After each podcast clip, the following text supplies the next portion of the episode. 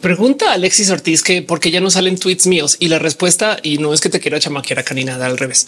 La respuesta es que no estoy en Twitter. Me súper desconecté de Twitter hace mucho tiempo. Desde hecho dejé un aviso de mudanza, nueva dirección. Estoy en Threads. Hoy hay que hablar de que aparte de Threads se acaba de liberar Blue Sky para todo el mundo y Blue Sky sí le da más de un buen motivo a X para huir o para esconderse o para reparar sus problemas.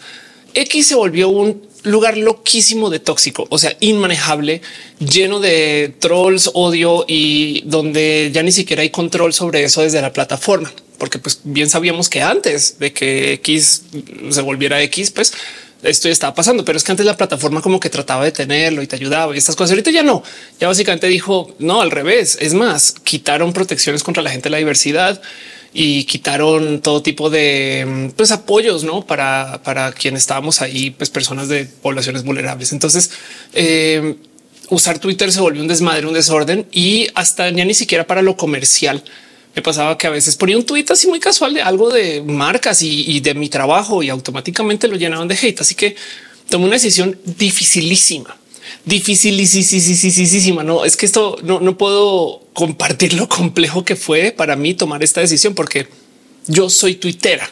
Antes que cualquier cosa, yo comencé en Twitter. Twitter me hizo eh, dar a conocer y Twitter es la plataforma donde conocí a la gran mayor cantidad de gente con quien he trabajado y hecho cosas. Así. O sea, es como era mi casa y me quitaron la casa. Y entonces eh, X es un lugar tóxico complejo y que le hace falta un sinfín de déjate las protecciones de buenas interacciones. Mucha gente dejó de usar X también. Y entonces como que yo entraba y veía las mismas como nueve personas y además el algoritmo estaba escondiendo y creo que todavía lo hace todo aquello que sea LGBT. Y por consecuencia como que un poco de no sé, está como muy roto este lugar. Ya no le estaba pasando bien y literal quité Twitter de mi corazón, o sea, mejor dicho, como de los lugares que visitaba de a diario y lo reemplacé por Instagram y TikTok. Entonces ahora estoy más en Instagram, estoy mucho más en TikTok y es el nuevo lugar donde estoy. Y ahora no sé, pues se maneja diferente el cómo me conecto con las redes sociales, pero el punto es dejé un aviso ahí y dejé mi corazón ahí. Ojalá algún día se repare.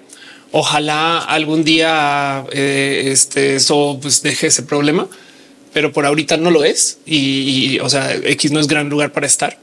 Eh, Threads tampoco es una gran respuesta, pero prefiero y ni hablar de, pues a fin de cuentas, mucha gente igual antes de que se acabara Twitter ya había saltado a Instagram y a TikTok. Entonces, pues a mí más bien me tomó más tiempo, supongo. Ojalá funcione, pero de nuevo viene Blue Sky y Blue Sky tiene un sinfín de cositas que no tiene threads que yo creo que sí van a poner a, pues a las plataformas a correr un poco. Blue Sky tiene un gran modo de mostrarnos como noticias de cosas que están pasando en este momento, como lo hacía Twitter antes. técnicamente Twitter todavía lo hace, no más que los trending topics de Twitter están súper comprometidos.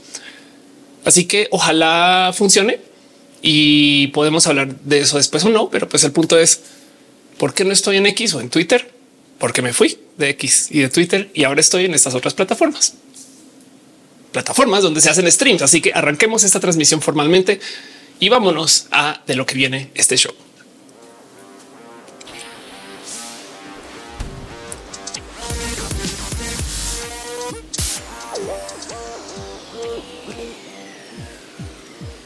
Gente bonita, chida, cool, gente del Internet gente interesante, gente que usa el Internet para hacer cosas raras, gente que tiene largas historias en la web y gente que tiene dispositivos que se conectan a la Internet que nadie más entiende. Sean ustedes bienvenidos a Roja, el show que se hace desde mi casa, que yo trato de hacer que funcione todas las semanas, que se transmite todos los lunes eh, en varias plataformas. Estamos en vivo en twitch.tv diagonal of course, facebook.com diagonal of course. Ojo aquí en Kick. Estamos ahora también. Estoy como of course. Em, también estoy en youtube.com diagonal of course, en instagram.com eh, diagonal of course y en TikTok. En TikTok están diciendo una cantidad de cosas bien raras en el chat. No más quiero dejar esta pregunta. Dice Chip 27 millones conectados. ¿A dónde? Propiedad intelectual dice un saludo desde Bolivia. Qué chido que estés acá. De hecho, dejaste ya un abracito eh, de, las florecitas de allá. Gracias. Julieta dice recién te comienza a seguir. Gracias. Alex, siento que te puso triste. No, no me pusiste triste para nada. Eh, Aren dice eh, buenas noches. Lili dice está dando un abracito. Muchas Gracias. Y Nasha o Naja o eh, dice cómo sigues de tu gripa? Mucho mejor, mucho, mucho mejor. X Rod pregunta de qué se trata. Hablemos de eso un poco, no sin antes darle un poquito de cariño a Celilis por dejar su amorcito en el YouTube. Es una transmisión que se hace desde mi casa y hay, si bien muchos temas que quiero platicar, normalmente hablo de un tema en particular y luego hablo de noticias y luego me quedo aquí para preguntas y respuestas. Vamos a estar en vivo unas como tres horas. El mejor bailarín está hablando de la divasa por algún motivo. Eh, y dentro de toda esta locura, eh, yo leo el chat y leo los múltiples chats porque hay chats en YouTube donde está Fernando Cernas, Ale Ale está en Facebook, está Words than a Drug, desde Uruguay en el TikTok. Gracias. Y de paso también aprovecho y les pido acá un favor, un 14, una doble Nelson, una ayudita, un poquito de impulso, amor, cariño. Yo no sé lo que sea que les motive a ustedes, pero si me podrían de favor comunicarle a alguien que el show arrancó. ¿Por qué? Porque como estoy transmitiendo desde varias plataformas, a veces no notifica, como que la gente no, no le llega el aviso em, o, o simplemente no está al tanto. Entonces, si pueden, así nomás de chéveres o chéveras, decirle a alguien que esto está funcionando, por favor, se agradece mucho. Todavía no ha arrancado todavía. Ahorita arrancamos formalmente. Estamos como en este momento nomás de sentarnos y demás. Pregunta Krilana, hay una plataforma que se llama Capitán Kirk. No. Marisol dice, ¿usaste algún remedio que te dimos la semana pasada? Usé un par. De hecho, eh, sí tomé nota porque es como la tercera vez que hago transmisión enferma y entonces tengo un buen de ahora tengo limones en mi casa, no cosa que no había comprado hace mucho tiempo. Ángela Cuña dice llegando para escuchar a la maestra. Muchas gracias por estar acá. Leonel dice ya arrancó roja.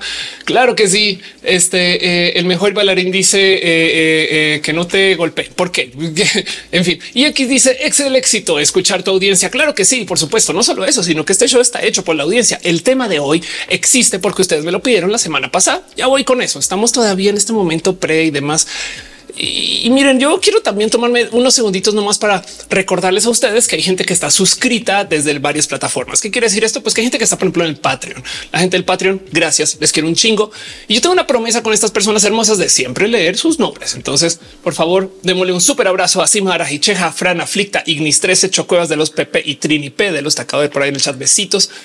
Y también la gente que está suscrita, literal suscrita, o sea, que fueron en YouTube y le dieron subscribe o en Twitch Yalicillas, Valentina, eh, de Crisis 014, Sanda Bellarro Hernández, René Alberto Ortega, Mina Cata, Rodolfo Pero Apoyo Rico, Pollo, Pixel Bits MX, un besito, Pixel Bits, Perruno H, te queremos también a ti, Perruno Pasos por Ingeniería, Pamela Gutiérrez, PNF, Renora, Neco 09, Noah, Rocco, New Snake, Néstor Maldonado, Nartina, Rutumum, Pasamos Cristal, Morfina, Meme, Miriam, Meme, Minerva, López, Mavila Morales, Marica Morroy, Mariana Rom Galvez, María, Luxe 02, Luz 07, Lumas, Elut, El Mother, La Bravo, Krilanat, Katza, Caronita, Julián Galo 6, Juan Carlos Luna, Juan, Juliosa Rosales, Jorge Díaz, Javier 919, ya de lo Irene RN, Hígado de Pato, Héctor Ferro, La Hanga, Gustavo Rocha, Gustavo González, Great Jiman, Great Dragon, Great Rocks, Glamfar, Jerónimo Quintero, Gano, Free Clicious, Frank CR, 887 Flago, La Palabra Hernández, Fernando Cenas, Ferdinand AF. También un súper mega abrazote a Fede García Ronca, Faris López, obviamente Tres Ramos, esa rola, un podcast más. Elvira Córdoba, Eliud Delgado, Ectecult, Eduardo GTZ, Edgar Riego y Aburdo Donlante de los Un besito de los otra vez, Dale Caro, Chica Costeña, Carlos Carabioto, Carlos Ramírez Leal, Carlos Cruz, Brujo Juan, Prenda Pérez Lindo, Birds Hernández, Becky Santoyo, Azucena Baeza, Aurea Castillo, Arlen Hu, Bobs, Antoine Villalobos, Andy Mejía, Ana Iruri, Ana Virgen, también Ana Terrazas, Abarca Carmela, Alejandra Valencia, Argerranera, Aquerra, Rena, Darrak, Aflicta y Adri Y por supuesto, tú. Muchas gracias. Josué dice, creo que no salen los comentarios de Facebook. Sí sale, Josué. Aquí te estoy leyendo. Dice Josué, un trabalenguas. Gracias. Eh, Fernando dice, siento bonito cuando lees mi nombre porque es un bonito nombre. Claro que sí. Y Yubas dice, espero no estar tarde. No estás tarde. Hasta ahora nos estamos saludando, nos estamos como que sentando y yo le estoy dando las gracias a la gente hermosa que hace que este show funcione, que es un grupo de gente inmensa. Y de paso, eh, sepan ustedes que todos sus abrazos financieros, o sea, sus donativos, o sea, sus flores, o sea, sus eh, beats y sus cheers y, todas las cosas que me dejan en YouTube y, sus suscripciones en Patreon y todo eso. Eso yo lo tomo y tengo un compromiso con ustedes de reinvertirlo en el show. Por eso es que este show tiene no una, sino dos cámaras. Uh, ahorita gente en TikTok, ¿cómo le hizo? No entiendo cómo está. Pues bueno, porque uso obvias. Pero el punto es que si transmito dos cámaras, tengo hago mi propio switcheo, yo hago mi propio audio, tengo mi propio microfoneo y todo eso sucede porque puedo comprar estos equipos porque ustedes me ayudan a comprarlos. Muchas gracias. Dice casi apenas te entiendo. Ah, yo también te amo casi. Isaac dice comper, comper, comper. Se sienta, abre unos chitos Blaming Hot. Claro, Oscar, que que conseguí un video con las mejores peleas de The Matrix. Pero eso días tengo mucha curiosidad por saber que tenía la cámara principal. No, ok, ok, va, va. Yo también me desnudo con ustedes, figurativamente hablando. Eh, la cámara principal no más Jale el cable y estaba, tenía falso. O sea, cuando acabé la transmisión, fui y hice esto y lo volví a conectar. Pero el tema es que como yo estoy en vivo haciendo todo, yo pues obviamente no voy a parar en pleno show a hacerlo y pues me hice todo el show con la cámara secundaria y pues para eso hay dos cámaras también. Pero sí, sí fue como de y no pasa nada. Ya volvió todo. Sigue ahí. De paso, para la gente que pregunta, porque a veces preguntan, esa cámara es una Sony Alpha 6400 con un lente bonito. Eh, y esto es una Sony Handicap que quiero esta. O sea, esta es esta. Yo hola, hola, cámara Sony Handicap. O sea, ustedes. Pero bueno, Enrique, te amo. Saludos de Tabasco. Gracias por estar acá. Muchas gracias. Kriller dice las clones no pudieron ayudar. Yo no, ni las ardillas pudieron tampoco. Que para la gente que no sabe, las ardillas se encargan de hacer que el show eh, no funcione. Las ardillas regulan la velocidad del Internet que nos conecta a ustedes. Y esto es una historia real. Una vez se cayó el Internet aquí en el estudio y al ver por qué fue porque las ardillas cortaron los cables. Entonces, por eso le damos las gracias a las ardillas también. Pero bueno, Alex, este RDZ de Hound Gamer Cat, gracias de verdad con gatito. Me van a dice que gusto verte acá. Muchas gracias. Monserrat Muerto decía también tenemos mapaches, no? Si también hay mapaches, exacto. Y que con Mixles también en el zoológico que se encarga de garantizar la calidad de entrega. Regina Cortés dice Oli. El gordo del te dice hola 1080p audio video. Ok, perfecto. Y este Aren dice de caro. Caro está llegando. Claro que sí. De paso, hablemos de eso también dos segundos.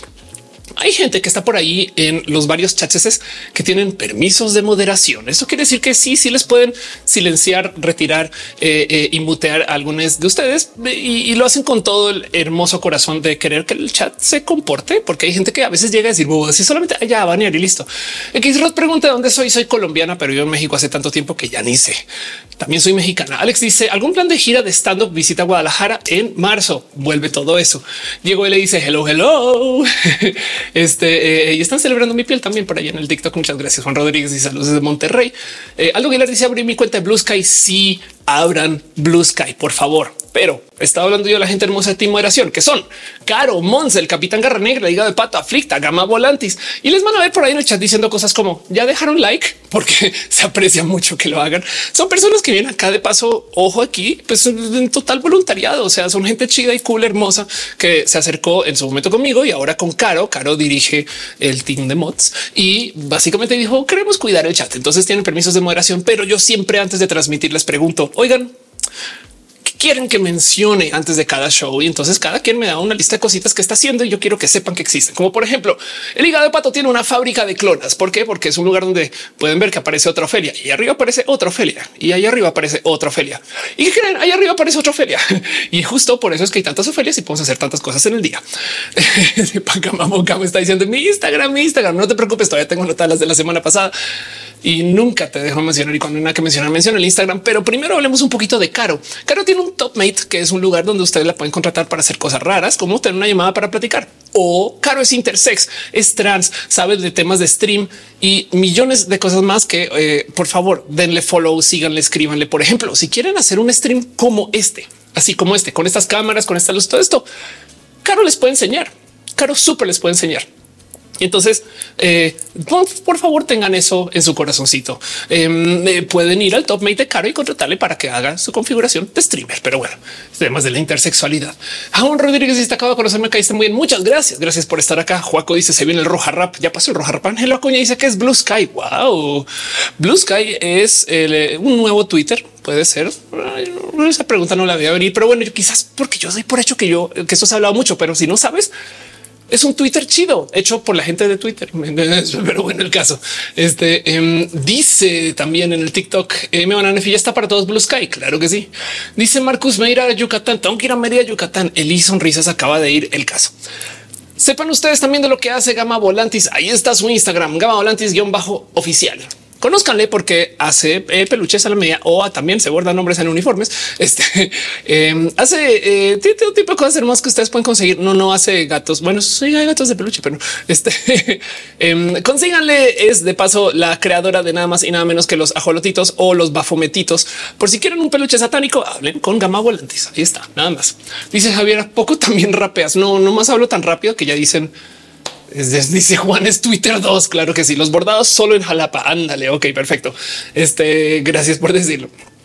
El caso de follow está por ahí en el chat una persona hermosa, hace cosas muy, muy, muy, muy, muy cool. También sepan que este de parte de Monse se habla en esta familia de Dumix. Dumix es una comunidad de UXers, gente que hace cosas con UX. Ophelia, ¿qué es lo que está haciendo?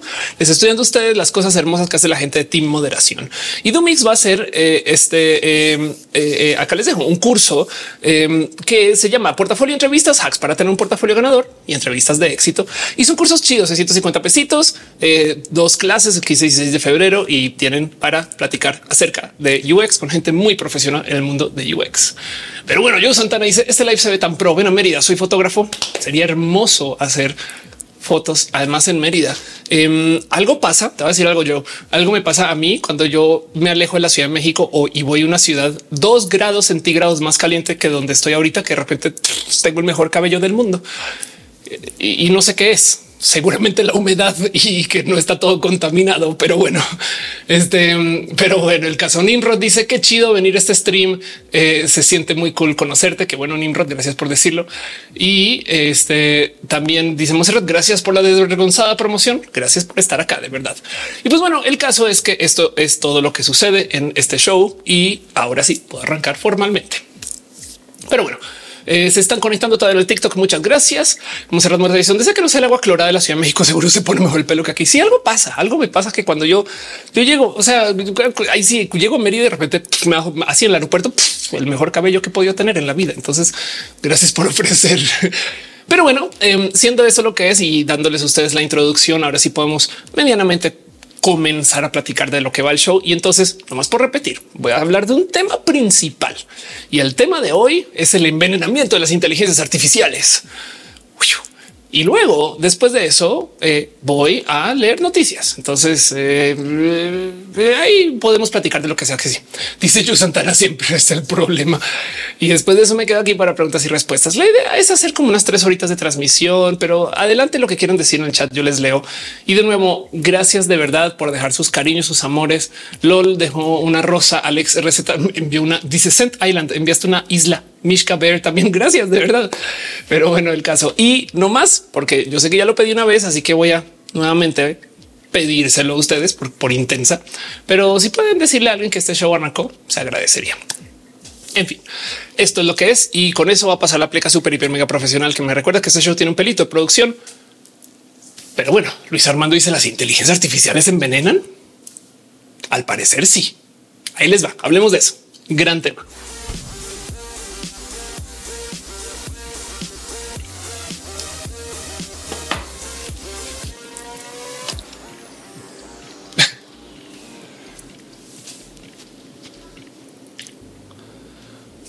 Hablemos un poquito acerca de eh, los modelos eh, grandes de lenguaje, Large Language Models, o sea, GPT.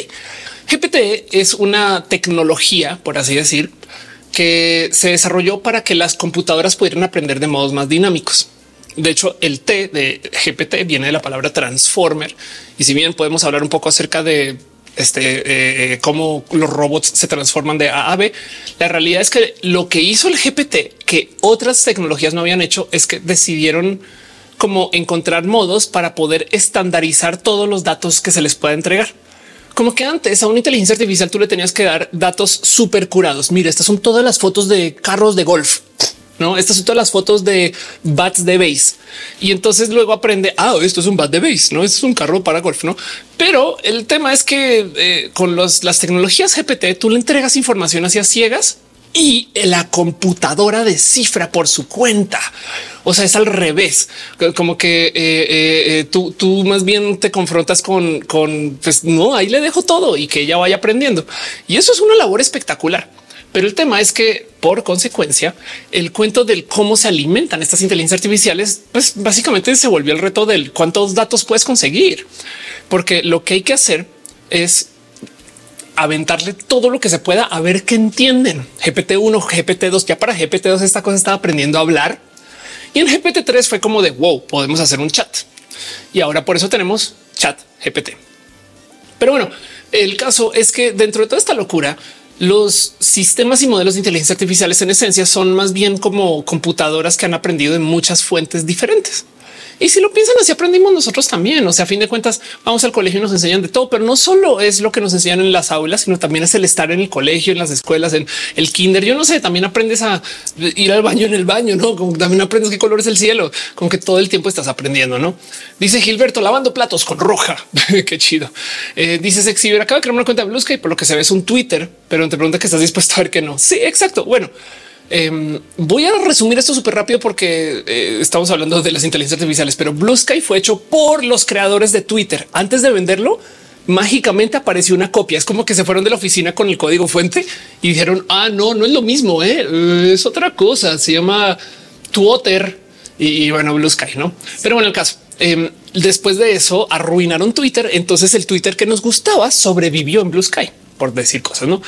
Pero el caso, volviendo a las inteligencias artificiales, entonces el cuento de cómo funcionan y operan estas inteligencias artificiales es que eh, em, se manejan datos de modos que nadie sabe bien qué va a aprender la computadora de esos datos. Y eso sí, por sí un campo de estudio súper interesante porque las computadoras de repente tienen cosas como eh, es que vimos que eh, de estos mapas aprendimos que siempre hay, no sé, semáforos cerca intersecciones con y, y con, ciertas eh, eh, funcionalidades y estos son los que se dañan, esos son los que no. Y, tampoco a qué hora vio todo eso la computadora. Pues bueno, por eso es importante o interesante más bien alimentarle información así. De hecho, enseñar a la computadora a hablar de no haber sido por este tipo de métodos y técnicas es una labor mucho más difícil que lo estaban intentando de todos modos, no? Pero bueno, Caronita dice Oli, Oli, em, dice José Twitter de los creadores de Facebook. Emanuel dice yo también estoy lavando la losa. Qué bueno. Por favor, no más intenten no aventar el iPad celular o computadora al agua. Pero bueno, el, el caso es que eh, dentro de todo y todo, el aprender de muchas fuentes es algo que no solo es digital. Y, a mí me encanta este ejemplo. Yo no sé si esto funcionaba aquí en México, pero les presento a ustedes esta cosa que me parece hermosa porque es muy única en Latinoamérica que se llama la fotocopiadora.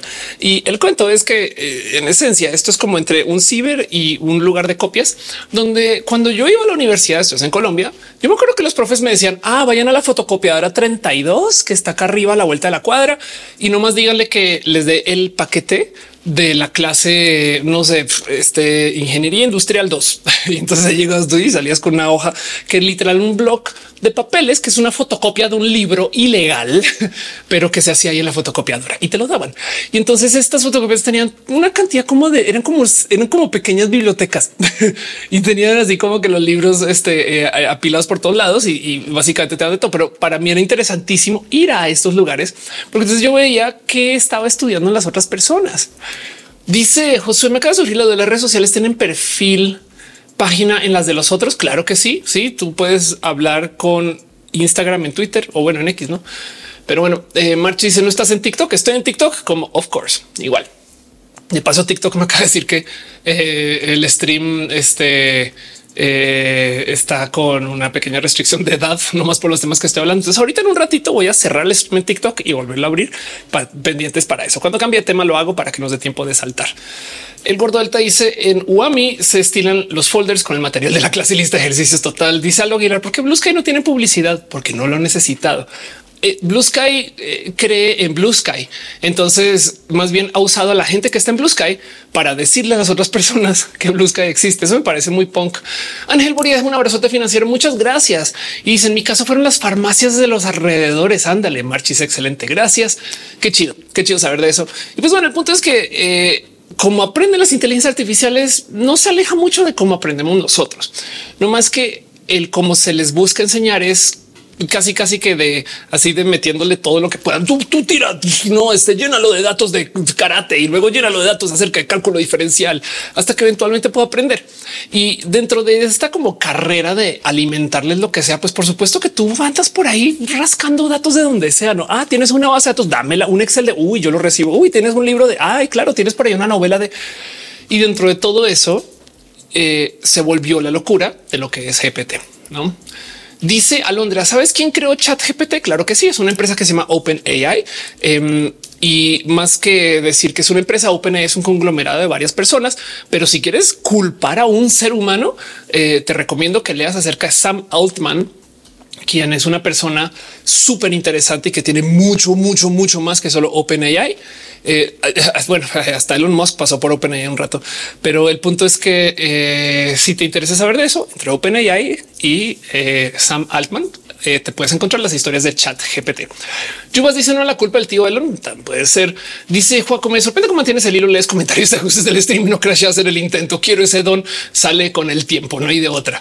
Pero bueno, el caso es que dentro de toda esta locura, el cómo funcionan las inteligencias artificiales y el cómo se alimentan y cómo se les enseñan, pues claro que si si tú estás corriendo para arriba y para abajo, hablando con una cantidad de personas, tratando de conseguir todos los datos que puedas, eventualmente vas a conseguir una que otra cosa que tiene protección de derechos de autor. No es ah, mira, me acaban de dar una base de datos que tiene todas las novelas escritas en la existencia de la humanidad. Pues qué chingón, pero llega un momento que dices un momento, esas novelas tienen derechos de autor y OpenAI, como todas las empresas, igual dijeron eh, pues sí.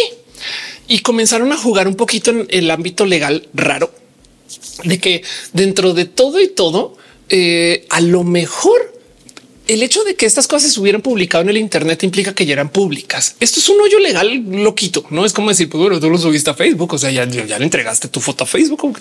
Pero también hay un poco sí, pero pues por supuesto que lo puedes subir al Internet y todavía sostener derechos de autor. Y pues como sea la misión de esta gente era un poquito como, como el cuento de los inventores locos, no de eh, no se sentaron a pensar si debían, si no solamente están pensando si podían. Pues eso estaban nomás ahí.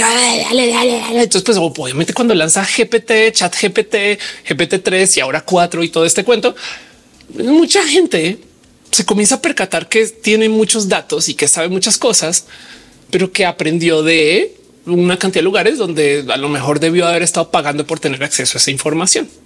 Y si lo piensan de muchos modos, nosotros como seres humanos, si pagamos por ese, acceso a la información directa o indirectamente. Yo sé que no es lo mismo que no hay tanta rigurosidad, pero pues la verdad es que pues a fin de cuentas, si, eh, eh, o sea, como que la queja aquí es un Oye, fuiste a la universidad gratis, que al otro lado también hay un no debería ser gratis, no? Entonces ya ven lo compleja que es esta plática. Es un pelito más fino que no más el eh, se robaron todos los datos y ya. ¿Quién se vio más afectada? Afectada la gente que es artista independiente. Entonces hay una cantidad de artistas por ahí que andan diciendo sí, la inteligencia artificial me robó mis datos, porque sí, tú puedes ir a, con una inteligencia artificial y decirle, oye, puedes dibujar esto en el estilo de y te hace una copia fidedigna de lo que sea que hacía esa persona. Oscar dice algo así, así en mi uni. Ándale. Em, Javier dice, ¿qué opinas de las bacterias radioactivas? Madre mía, ¿dónde hay bacterias radioactivas? Qué locura. Oigan, ahora sí, voy a eh, gente de TikTok, aguántenme unos 10 segundos eh, porque voy a reiniciar la transmisión allá. Le quiero dar desde ya un abrazo a propiedad intelectual Alex M. Fish eh, este WK. Esto es porque eh, mencioné dos o tres palabras clave que TikTok dijo. Eh, yo no sé si, si esta transmisión es buena para promocionar y entonces lo que hay que hacer de mi lado es nomás reiniciar. Va a tomar cinco segundos. Espero que puedan volver y si no, nos vemos en las otras plataformas, pero les quiero un chingo. Ya vuelvo en TikTok. Seguimos con todas las demás. Em, pero bueno, el caso este son las locuras que hay que hacer cuando haces live. Dentro de todo esto, eh, así funciona. Dice eh, Aldo Aguilar, hablando de la ya probé nueva de Google Gemini, pero me dio flojera ver qué onda. Qué locura eso. Em, eh, como que ya pasó un poquito, no quiero decir la moda, pero ya pasó un poquito eh, el, lo nuevo puede ser eso, eso, eso puede ser lo que ya pasó. no sé. Andrés, si tú dice hola, perdona tardanza, no te preocupes que estamos arrancando todavía. Em, y pues bueno, ya volví a arrancar la transmisión en el TikTok y esperemos que ahora sí todo funcione muy bien. Y para todo lo demás. Entonces el cuento y no más por retomar, porque capaz si alguien se está conectando todavía, estoy hablando de cómo aprenden las inteligencias artificiales y dejando en claro que parte de ese proceso de aprendizaje incluye que tienen que levantar datos que tienen protección de derechos de autor. Y entonces en ese caso es que le haces el link dice buenas, buenas, buenas por estar acá. Así que por supuesto que hay mucha gente que le trae mucha rabia a las inteligencias artificiales, que trae un cuento muy de no es que sí, sí, sí, me están quitando mi trabajo, me están dañando lo que yo hago. no como que pues necesito un poquito de bueno, pues sí, es verdad, pues la queja es genuina, no como que sea un poquito de qué vamos a hacer con esto en este caso. Em, dice Oscar, ¿cómo hacen los CEOs para tener siempre nombres pegajosos? Es una gran pregunta, la verdad. Pero bueno, Jerry Cool hemos dejó corazoncitos en el TikTok. Muchas gracias. De verdad, te quiero un chingo. Em, dice Oscar, ¿tienen nombres artísticos? También puede ser. Es que si es verdad que el culto al CEO eh, o la CEO es parte de la valorización de las empresas a veces. Eh, o sea, le hace Steve Jobs, Elon Musk, esas cosas. Entonces te lo juro que habrá quien sí a propósito eh, le juegan algún nombre artístico, puede ser. A ver, dice qué opinas de las bacterias radioactivas. Em, eh, dame un poquito más de, contexto, porque se me ocurren algunos casos donde alguien está creando estas cosas eh, por algún uso en medicina, quizás o algo así. No, sé si hay algún caso, una noticia que esté pendiente de la cual no me esté enterada, pero bueno, em, de resto te digo, el problema no es la tecnología, sino es para que se esté usando. Ana Portilla compartió el live. Muchas gracias de verdad. Y si pueden, por favor, compartir nuevamente se agradece. Entonces, les voy a decir algo que está pasando y esto sucedió la semana pasada. Me dijeron, eh, ah, perdón, ya leí baterías, baterías. Eso me pasa por leer de correo. Las baterías radioactivas sería hermoso tener baterías nucleares. El problema es que el riesgo es tan alto que te lo juro que nunca va a pasar. No va a ser un producto comercial. Pero, por ejemplo, en, eh, las sondas espaciales tienen baterías nucleares y funcionan. O sea, por eso todavía podemos hablar con Voyager y, Pioneer. Bueno, Pioneer. Sí, yo creo que el caso de estas que salieron del, sistema solar que me da un roja de eso. Pero bueno, Christian me parece hermoso, no más que no puede ser producto por eh, imagínate que nadie, o sea, el miedo y el pánico que le levantaría a la gente. Cristian Valencia dice años sin saber de ti. Gracias por estar acá, Cristian. Pues bueno, les voy a compartir algo que eh, salió a luz la semana pasada y que me dijeron, Ophelia, por favor, haz un roja de eso. Y es que la semana pasada estaba hablando un poquito acerca de las inteligencias artificiales y sobre todo chat GPT y cómo de repente eh, pues se volvió tema que las inteligencias artificiales le roban material a artistas y eso es verdad. Y la pregunta es qué sucede en ese caso. Pues nada, toca ir y negociar y sentarse con OpenAI y tocar y decirles, oye, sí, es que em, por favor, mi material está ahí y demás. Así que se inventaron, y esto es un artículo que se publicó en el MIT Technology Review, una herramienta para envenenar los datos de las inteligencias artificiales. Evidentemente, los medios y yo, pues también para levantar clics y demás, eh, lo pusimos como envenenar a las inteligencias artificiales. Pero el cuento es el siguiente: es una herramienta que se presenta para artistas que lo que hace es que tú le entregas tus piezas y le añade un tantito de información nueva en lugares donde sobre todo las inteligencias artificiales se están fijando. Entonces, por así decir, envenenan el dato, o sea, tergiversan la información un poquito, como que cambian las cosas de donde deberían estar eh, por así decirlo, dañan tu trabajo, pero tan poquito que tú no lo ves, pero las computadoras sí. Dice Julio Sierra, si hay bacterias radioactivas, ves, te digo, usan moléculas marcadas con isótopo radioactivo. Exacto. Sí, pero eran baterías, no más no bacterias. Aunque también está, está bonita la plática de bacterias y baterías. Em, burrita, burrona, videos. Dice, ¿sigues viendo la Ciudad de México? Claro que sí. Qué chido. ¿Sigues pensado seguir aquí? Pues, pues sí, aquí tengo mi casa. Yo mexicana soy. Este em, dice Daniel, porque se hablan de Peter. Capitán Granada dice, Olis. Miren, dice abrazos. Gracias por saltar. Gil Morales dice, mi inteligencia artificial me da mucho miedo. No te preocupes porque también puede ser tu amiga. Entonces el caso es que esta herramienta se llama Nightshade y es una herramienta que si bien está más en el ámbito académico, la verdad es que ya sirve, o sea, ya es de código abierto, lo pueden bajar y lo pueden instalar y lo pueden trabajar. Supongo que ya hay servicios que la ocupan y es una en varias que sean varias herramientas que se han estado desarrollando para contrarrestar esto de las inteligencias artificiales tenemos dos problemas muy locos con esto. Y el primero, no más lo voy a dejar ahí de frente es una herramienta computacional, lo cual quiere decir que si una computadora es quien envenena, se los prometo que pronto capaz se aparece una cura, un antídoto. No, hígado de pato dice hola, chat. Que ahorita se andaba pensando en bacterias quino. Yo en quimio, quimio, yo también. Alisa Alfaricio también pasé aquí porque eh, en Instagram se oye más grave. Órale, no sabía. Miren, dice hasta que el agua se agote. Ojalá nunca. Sí, la neta, sí. Em, eh, la verdad es que la Ciudad de México podemos hablar del tema del agua también, pero ahorita, ahorita primero hablemos de esto. Nightshade como herramienta.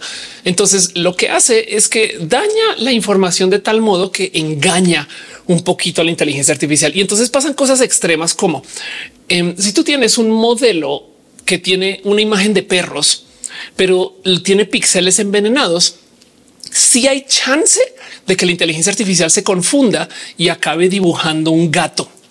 ¿Me explico? Oye, ¿me puedes dibujar un carro llegando a una casa? Pum, y sale una vaca. No, yo pedí un carro.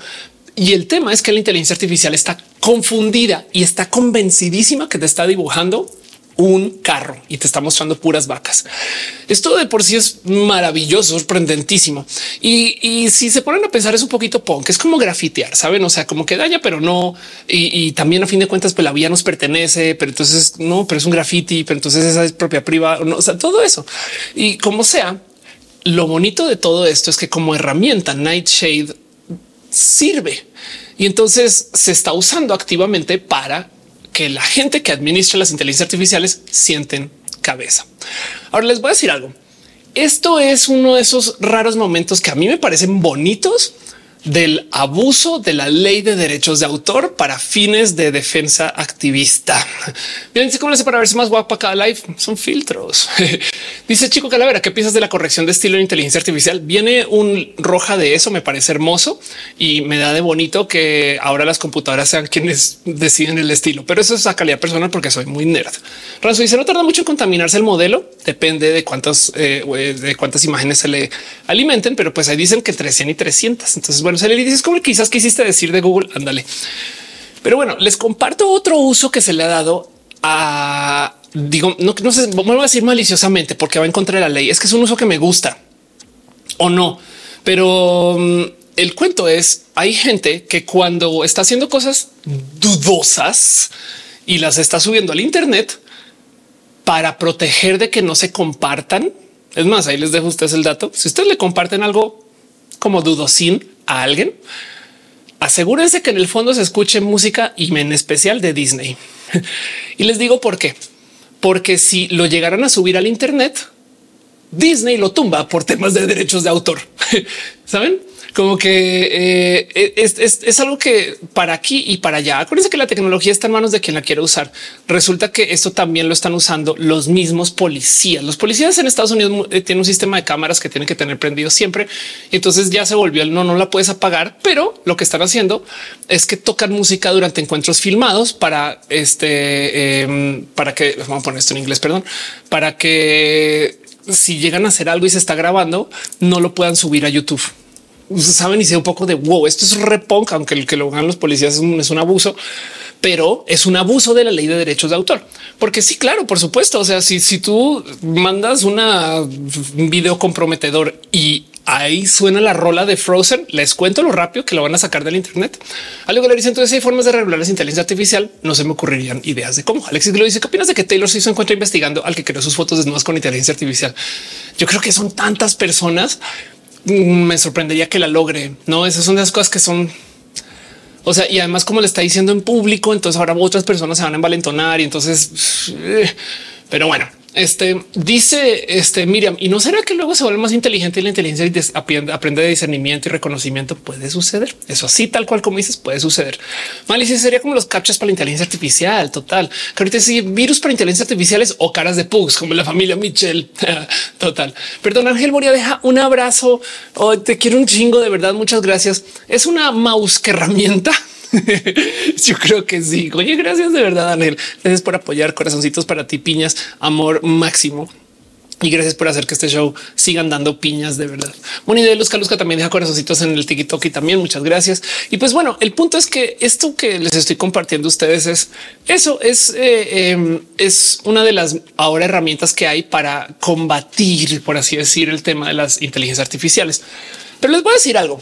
Lo que está sucediendo aquí no daña las inteligencias artificiales per se. Eh, bueno, ok, saben que vamos a decir que eh, hace que su calidad de entrega sea inferior, porque si tú tienes una inteligencia artificial que le dices dame imágenes de este carros entrando a la casa eh, de mi amigo y la casa entiende que es un edificio y los carros entiende que son vacas. Entonces dibuja vacas enfrente a un edificio. Pues entonces, por supuesto que hace que la herramienta sea inútil y eso puede sí le puede causar daño, no más que financiero. Por otro lado, no es ese el daño que eh, este que se quiere hacer, no eh, dice Alexis. Cuando te mandan abrazos financieros, YouTube se queda con una parte, se queda con una parte, pero yo estoy ok con eso porque a cambio de esa parte puedo transmitir. O sea, también no, o sea, el servicio de YouTube se paga, no? Eh, entonces se agradece mucho y la parte que me dan es generosa y me funciona. Entonces aprecio mucho. Al fin es que dice lo bueno que se pueden subir los videos a X. pues sí, em, pero el punto es que dentro de toda esta locura, quiero que les quede muy presente que la misión no es destrozar las inteligencias artificiales.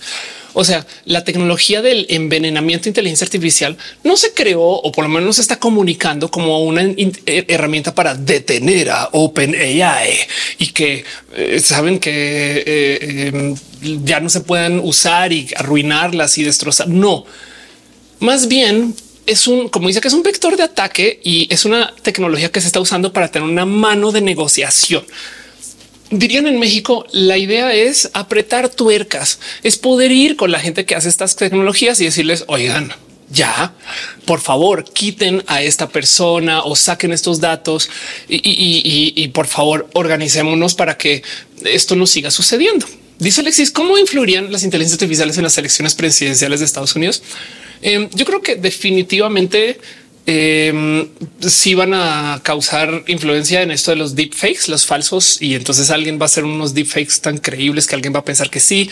Y la otra cosa que están haciendo es que están evidentemente cambiando el cómo se usan las redes sociales en general.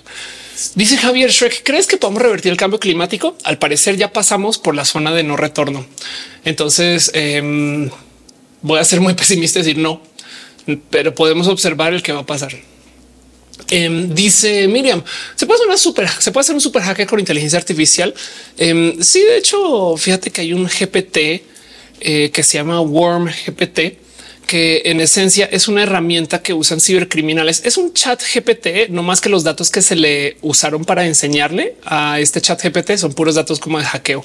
Entonces tú le puedes decir oh, cómo puedo escribir un correo para hackear a mi jefe y entonces eh, te da instrucciones para eso. No pues, digo, eh, te comparto el dato. Monserrat dice agarrémonos y persignémonos para la extinción pues, o para el cambio climático. La neta, la neta, sí, definitivamente vamos a vivirlo y entonces a ver dónde nos aterriza. Pero bueno, em, dice mm, eh, Marley, entonces ya no podrás hacer mis de chat GPT para mi clase relleno que yo no quería tomar. Todavía lo puedes hacer, pero ahorita sí quiero hablar un poquito de ese tema que tienes en, em, mente. Eh, pero ya voy con eso, ya, ya, ya voy con eso porque es una arista muy interesante también. Sigamos hablando un poquito del que sí está pasando. Pues por un lado ya se han logrado sin el tema del envenenamiento. O sea, ya se ha logrado tener acercamientos con la gente de OpenAI para decirles, oigan, sí, están usando datos que no les pertenecen y elimínenlos. Y entonces una demanda de derechos de autor del New York Times, por ejemplo, em, está ayudando del lado nuestro, por así decir, a que OpenAI cree sistemas internos para eliminar datos si tú no quieres que estén ahí. Es que, a ver, o sea, sí, ya lo hicieron pero no puede ser que no tengan un protocolo, un botón derecho, un reportar, yo no sé, algo así donde se le pueda decir, oye, estás usando mi arte y yo quiero que no esté ahí. Entonces, debido a esta demanda del New York Times, al parecer están logrando que eso sí suceda. Eso por un lado.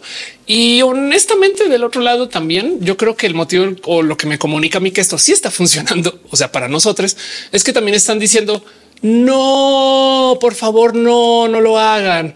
O sea, OpenAI ya salió a decir que sin el uso de eh, información y material con derechos de autor no podría existir chat GPT. Como que también salieron a decir, pues les gusta chat GPT, pues no, no me hagan borrar sus datos, por favor, por favor. ¿no? Y lo cual el hecho de que hayan salido a como a comentarlo, yo creo que me cae a mí en el corazón como un pues esto comprueba que definitivamente sí les está cayendo un poquito ahí en la esquina del dolor, no? Porque si no, no, lo hablarían del total. Pero bueno, em, dice Sara de noche llegando, llegando, llegas. Em, gracias por estar acá. Em, y de nuevo, gracias por estar compartiendo y notificando que estamos al aire. Entonces, ¿qué va a pasar con este cuento de la inteligencia artificial robándole artistas y demás? Pues que todavía va a haber mucho más abuso que solución. Eso sí, se los prometo. Pero si hay gente que está buscando el cómo encontrar caminos para poder negociar para que se puedan eliminar datos. Porque si hay algo ahí del oye, pues yo no te di ese dibujo, no? Y además, el único problema es que, como ya hay algunas de esas bases ya están libres, entonces pues también como que abrieron así la caja de Pandora y pues hay una cantidad de arte que está ya liberado que no era libre antes. Entonces es todo un tema. Dice te mi imaginación, o todo el mundo está enfermo. Estamos en épocas como de eso también, en épocas de alergias y de eh, pasando por secuelas y demás, etc. Pero bueno, eh, Miriam eh, dice ChatGPT ahora quién es la gran ofe. Depende cuando le preguntes, ha dado respuestas muy interesantes. Capitán Garrani dice que si tengo una lengua perforada, tengo la lengua perforada desde que tengo 14 años y sí que cagado que se vea en la transmisión. Pero bueno, Te dice ando súper enferma y me dan ánimo la transmisión. Gracias. Yo estuve enfermo, muy enfermo la semana pasada. Entonces para mí también es muy bonito venir a verles. Me gusta pensar que ustedes me curaron. Pero bueno, el caso. Entonces sobre la superficie, esto que les estoy compartiendo es útil.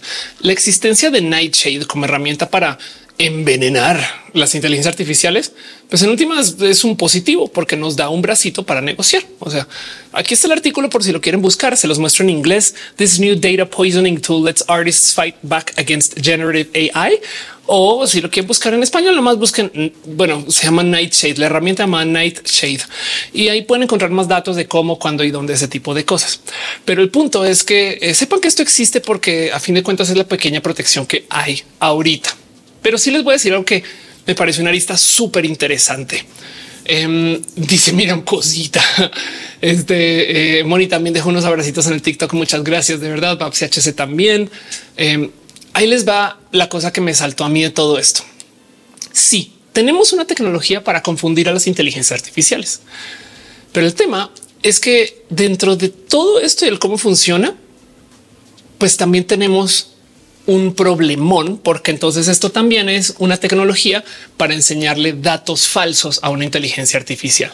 Entonces los datos contaminados se podrían usar a propósito para enseñarle cosas pues que no son datos reales a las inteligencias artificiales.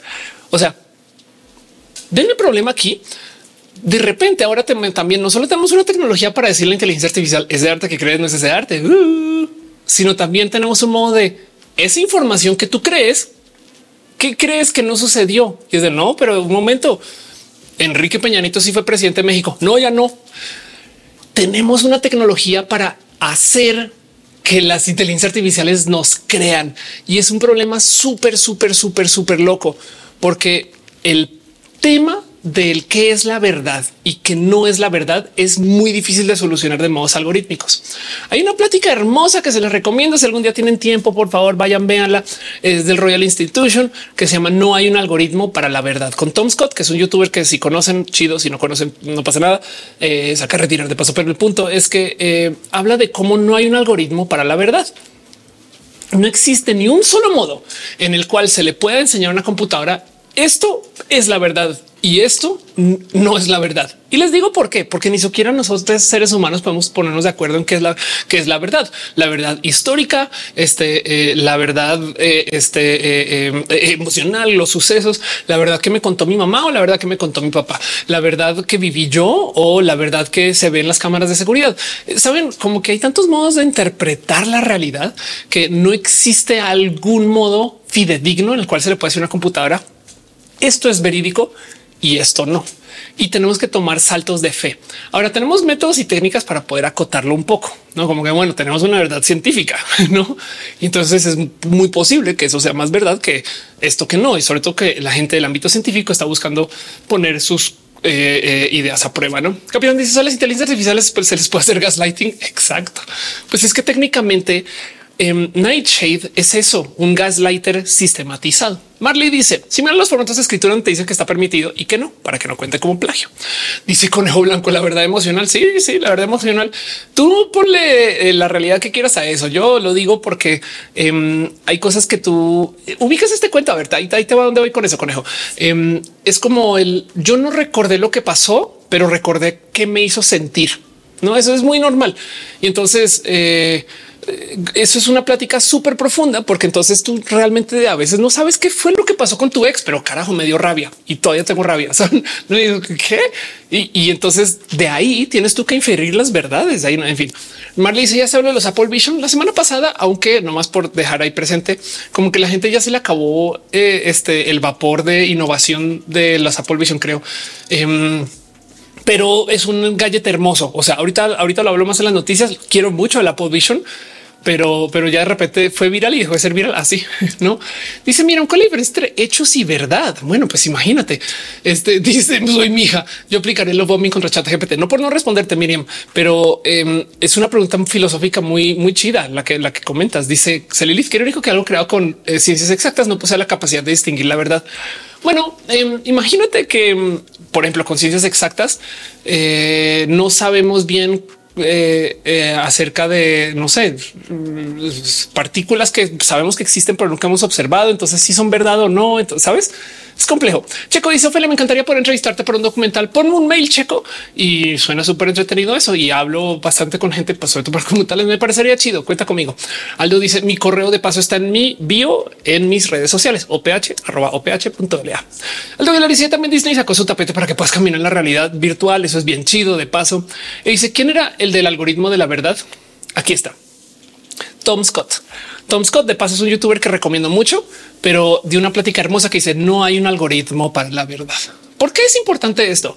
Porque si existiera, pues podríamos nomás dejar una computadora diciendo esto es verdad y esto no es verdad, que suena súper em, cruel también. ¿eh? Imagínense ustedes tener un detector de mentiras un detector de verdades 100% fidedigno, pues quien sea que lo opere tiene poder, no? Como que ahí también tenemos una plática que tener acerca de él quién y cuándo y dónde se ejecuta eh, la realidad de las inteligencias artificiales y de la vida, ¿no?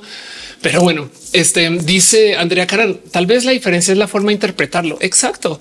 Y, y de paso, porque es que tú a veces no tienes los hechos, pero sí tienes la verdad, no?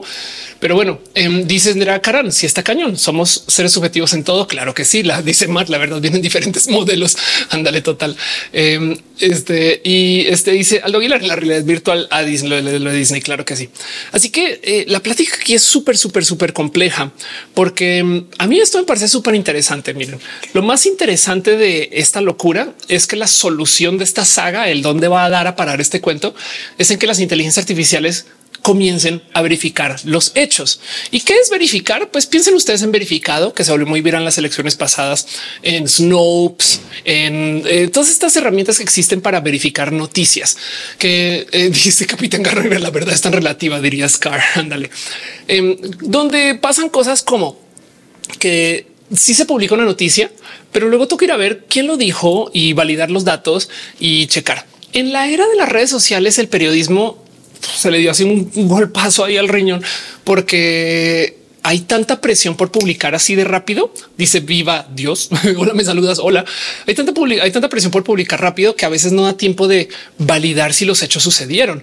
Entonces, bien que puedes decir hubo una explosión en no sé qué era y, y no, no fue una explosión, fue este pólvora que es el revés de lo que suele suceder. No, pero el punto es que em, eh, parte de los procesos periodísticos son, pues, evidentemente ir y validar. Y aún así, los medios no siempre validan. Por eso tenemos un verificado, por eso tenemos un Snopes, porque aún así, al sol de hoy, los medios grandotes todavía van y publican una cosa y no se tomaron el tiempo de levantar el teléfono para ver si si, si existe esa ciudad, si esa persona sí llegó, si ese evento pasó. No digo, no, no, no quiero llamarle nadie en periodismo, pero pues a veces ves unas cosas en los medios que dices, oigan, de verdad. Doctor Malito dice la disonancia cognitiva nos impide querer entender la nueva información. Eso también pasa. Dale, Caro dice, ¿y quién verifica? Verifica. Exacto, exacto. Ya ven el problemón, ya ven la locura que es esto. Pero como sea, el punto es que por supuesto que hay gente que está ahora pensando en que la solución de todo esto es que las inteligencias artificiales también por su lado verifiquen. Y entonces esto despierta muchas preguntas porque de nuevo no, no hay un algoritmo para la verdad. No, esto es un hecho. Y entonces ahora qué hacemos? No, como, o sea, cómo se le va a enseñar a una inteligencia artificial a verificar? Bueno, puede haber técnicas. Miren, hay cosas donde tú dices, ok, a lo mejor no se trata de verificar, sino solamente de validar. Entiéndase, la inteligencia artificial podría ir y verificar contra otros datos. No parece que sí, sí vivió una persona que se llama Abraham Lincoln, porque está en esta enciclopedia y acá hay unas fotos. Ok, no, y, entonces sobre eso tiene cierta validez y confianza sobre lo que te dice. Em, dice la Mariana Cósmica, como los chupacabras que pasaban en la tele. Exacto, totalmente. Es con el infinito laberinto, la verdad. Dice soy mi hija hasta que se comercializa la verificación de datos. La neta, sí. Y de paso ya se comercializa. Em, afortunadamente no ha sido muy tóxico el cómo se ha vuelto esto, pero por ejemplo, miren los lugares verificadores. Eh, Snopes es muy famoso. Snopes es este, eh, no, sé si es el más grande, pero son los más grandes para todavía una cosa que se llama verificado en México, este eh, que literal van y refutan y buscan y, se sientan con noticia. Entonces, literal le ponen chequen esto. Em, contrario firmado por AMLO, México sí es de los países más peligrosos para ejercer periodismo. Y entonces en verificado se toman el tiempo de pueden ver ahí un anuncio, ahí están monetizando, pero pueden ver un anuncio, pueden, pueden verificar el este, quién lo dijo, por qué, otros datos, eh, no como que van y buscan los datos. O sea, qué fue lo que se dijo y demás. Snopes hace algo similar. Eh, Snopes también literal dice esto es lo que dicen y entonces vamos a investigar qué tan verídico es o no. Y Ground News, que si ustedes ven YouTube en, en inglés, capaz si lo han escuchado muchísimo, es un sitio que en vez de verificar lo que te dices, quién lo está diciendo quién lo está diciendo. Y entonces eh, te da datos como si esa noticia que estás leyendo es una noticia que se publicó en este medio, pero ese medio es un medio de izquierda o de derecha. Y quiero que veas cómo la misma noticia se publicó en otros medios con titulares diferentes. Y de paso, esto es un medio de gobierno o esto es un medio que tiene influencia de tal. Eh, es no como que te da como una visión de ah, claro, pues por supuesto que la gente ultraderechista va a decir eso. Entonces comienzas tú a hacer un criterio propio. Pero el problema es que mm, entonces como que te das cuenta que la verdad está más en tu cabeza, como que tú eres quien decides y por consecuencia, si yo decido una cosa y mi tío decide otra cosa, puede que no no compaginemos, pero vimos la misma información. Entonces ve lo complejo que se vuelve esto. Doctor Manito es la fecha de la inteligencia artificial en su propio juicio para decir que creer. Y cuando pase hello Ultron, exacto. Soy tu fan. Y después me parece recordar que se han probado teoremas usando herramientas de inteligencia artificial. Andrés dice podría tener un glosario de la verdad, pero quién lo va a escribir y va a escribir la verdad según quién. Total es un problema filosófico, pero de todos modos, sí hay algo ahí de que va a ser una necesidad yo siempre he dicho que parte del problema es que las inteligencias artificiales hablan con verdad. Entiéndase que si tú le dices, eh, este, no sé, eh, cuáles son los 10 mejores celulares para, te responde así pues, con confianza, güey. O sea, no como son el tío ebrio. Entonces te dices, el mejor celular pues, Samsung Phone 14 Plus. claro, yo lo uso una vez, ¿no? Y tú así de, si tú no estás alerta, es de, ah, huevo, ah, bueno, pues si me lo dijo así con esa confianza, ese que sí existe, ¿no? Y entonces como que tú no lo pones en duda. Y eso yo creo que eh, por consecuencia yo a veces he hecho el ejercicio, la verdad es que perdí mi disciplina, pero he hecho el ejercicio de decirle, me puedes dar esos datos con un intervalo de confianza para que entonces diga, estos son los top 10 celulares, pero tengo un intervalo de confianza del 20%. Me explico, es como que estoy 20% confiado que lo que te digo es verdad. La verdad me inventé el 80% y entonces te cae el 20. Wow, claro, esto es muy diferente que a que te diga así como que como esta es la verdad. Sígueme. Marley es como los debates de Internet. Todos piensan que el que apoyaban ganó. Exacto. Y se que me parece recordar que han probado teoremas usando herramientas de inteligencia artificial. Este dice soy mi hija, verificado por la vecina chismosa. Miriam dice vivimos de subjetividades e inventos mentales un poquito así. ¿eh? Y Capitán Garren dice verde bandera. Carlos Regis dice este live quedará guardado. Sí, quedan guardados todos. No te preocupes, quedan, quedan guardados en YouTube em, y en Instagram. Y, aquí queda tú tranqui. Y de paso también lo puedes escuchar mañana en Spotify. Espero solo en audio. Adrián Bispo dice siento que la inteligencia artificial lo que muchos creen, pero no se atreven a decir. Ya se te extraña. Gracias. Walkie Talkie, que me encanta tu nombre. Dice a veces no entiendo lo que dices, pero me gusta mucho escucharte hablar. Gracias por asomarte. Em, perdón, hace nada estaba hablando con mi pareja acerca de cómo la persona que se inventó el nombre Walkie Talkie, porque no le puso nombres a otras cosas, no? Entonces este es el teléfono. Entonces este eh, eh, eh, phony happy, no es Walkie Talkie. en fin, em, Oscar, que dicen escena de Ghost in the Shell, donde hablan de eso de verificar. Creo que era en la primera temporada. Ándale, total. Entonces, volviendo al cuento de todo esto, para mí lo más interesante es que toda esta situación va a acabar humanizando las inteligencias artificiales, no? Porque ahorita sí es una herramienta que se está usando para apretar las tuercas para que quien haga uso de las inteligencias artificiales no necesariamente le dé buen producto. Y entonces los creadores de las inteligencias artificiales no van a tener más sino negociar. No más por repetir para la gente que se está conectando. Estoy hablando de las herramientas para envenenar inteligencias artificiales. Entonces Nightshade es una herramienta que confunde las inteligencias artificiales y que existe para hacer que, eh, pues que el arte que se suba y demás, pues haga que las inteligencias artificiales actúen como no deberían. eventualmente después de eh, subir suficiente arte, tú puedes hacer que una inteligencia artificial cuando le pides un coche te dibuje una vaca y haga mal uso del arte porque se confundió y porque se confundió por los datos que recibió que están envenenados. Eso es una herramienta para que la gente artista pueda por lo menos tener tantita defensa contra el mal uso de las inteligencias artificiales. Pero el tema es que la única conclusión que yo le veo a todo esto no necesariamente es que las inteligencias artificiales validen los datos, que sería chido que lo hagan de un modo u otro, pero insisto que lo que van a hacer es que van a humanizar las inteligencias artificiales, estas actividades porque van a hacer que sean desconfiadas. De repente, las inteligencias artificiales a la hora de aprender van a tener que hacer preguntas como ¿y quién te dijo eso? Al mismo ser humano que le está dando los datos. No es de ¿estás seguro que estos datos que me estás dando si son o no son, no sé, yo no confío mucho. Como que mm, la solución de todo esto ni siquiera es que validen, sino es que no tengan tanta confianza en sus propios datos. Y eso yo creo que es o sea, les tienen que dar síndrome del impostor. Claro que yo sé cómo hacer matemáticas. Creo. Bueno, mira, soy una inteligencia artificial, entonces puede ser que me hayan dado datos falsos ¿eh? y, me da un poquito de qué está pasando, no? Porque, porque cómo van a manejar eso las inteligencias artificiales. Dice Adela Madu en Miami me lo confirmó. Eh, dice Romel Medina cuando la comunidad comienza a trabajar en inteligencia artificial no serán necesarios criterios de verdad, simplemente seguirán modelos y metodologías que de paso es un poquito lo que sucede ahorita. Miriam dice inseguridad artificial. Caro dice la igual cuestionando mejor que los humanos, la CIA, claro. Em, este y dice Rommel y me parece súper acertado esto. El problema no son las inteligencias artificiales, sino son las empresas que las producen. Y yo creo que por eso es que le encuentro mucho valor a esto que les estoy compartiendo del envenenar las inteligencias artificiales, porque sí pone en jaque a las empresas que producen y crean y administran las inteligencias artificiales. Y entonces, este, eh, pues eso es eh, una herramienta que queda en nuestras manos. José Corbera pregunta que si soy normal, soy súper normal. bueno, creo. Este dice em, este, Miriam dice es una mujer extraordinaria. Dice Miriam también crisis existencial artificial. Qué locura. Y sí, Marley dice qué sucederá cuando recolecten información de disciplinas como sociología, historia y economía. Es más difícil encontrar la verdad. Pues bueno, primero que todo ya recolectó esa información y la pregunta es el cómo la interpreta ahora. Pero, pero es que también hay algo ahí loquito del wow. Es que estamos hablando de cómo interpretan las inteligencias artificiales los datos que, que les alimentan, no como que esto es una locura, porque de paso, oigan, todo esto que yo estoy hablando y esto es un ejercicio que me gusta hacer mucho en roja. Claro que también se puede aplicar a todo aquello que sea eh, seres humanos. O sea, por supuesto que también podemos hablar acerca de cómo las inteligencias artificiales que aprendan y que nos también podemos hablar acerca de cómo eh, hay gente que, pues al crecer no se le enseña a dudar de sus propios aprendizajes. No, pero bueno, José pregunta que si soy heteronormal. Este ya te entendí. Soy tu fan. Soy muy pansexual. Eh, tengo pareja. Em, este y nada, soy una persona muy feliz.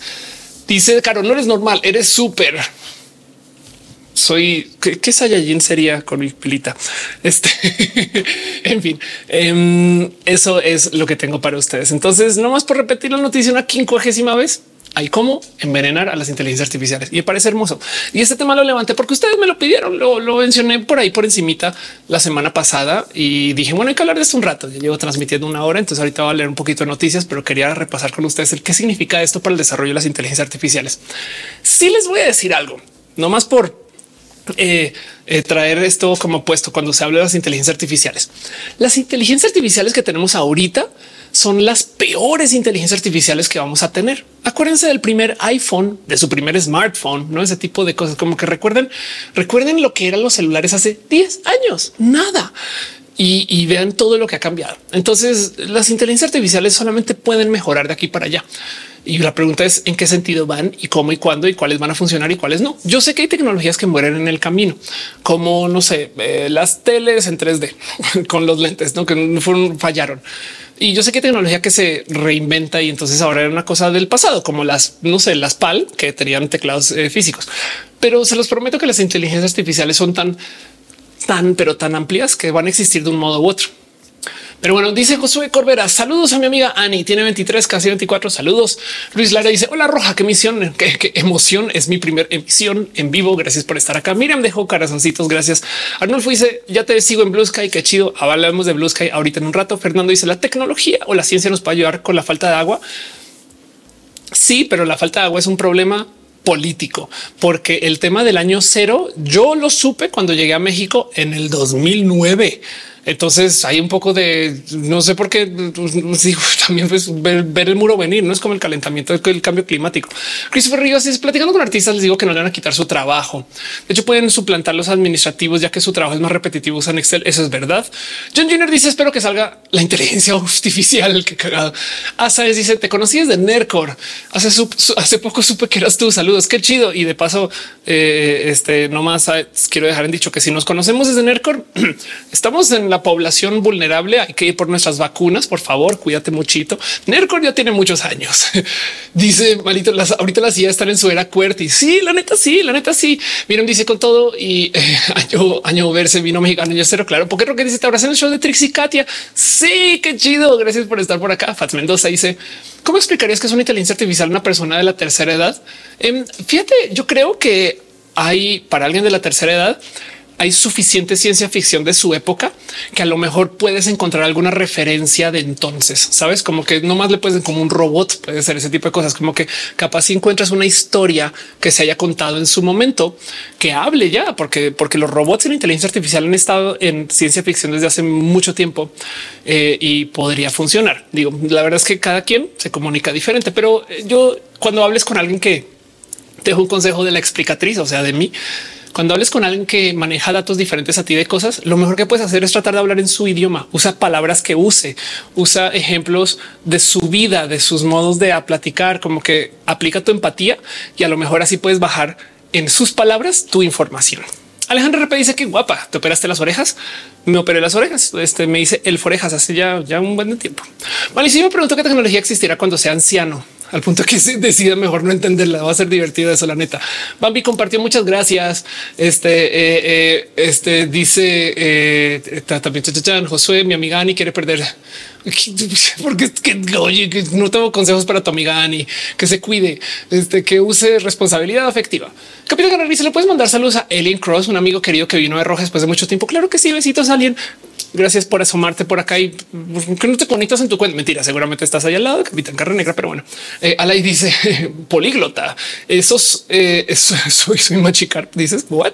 Este Jonathan Gerard dice también papá no termina de entender cómo reenviar un WhatsApp este menos una inteligencia artificial. Sí, y, bueno, es que a ver, ojo, ojo, ojo, no, no son personas que no puedan aprender. No, no más que es un tema de cómo y quién se sienta, porque se los juro que yo he visto gente de la tercera edad hacer cosas maravillosas y, y piensen ustedes en la tía o la abuela que le agradece a Siri y Alexa. Saben cómo que se relacionan diferente, pero no quiere decir que eh, lo único. La pregunta es cómo se hace para que les interese. No, si no les interesa ni en el caso. Aldo dice debería haber seminarios, novedades y avances en cosas de y hay, un chingo.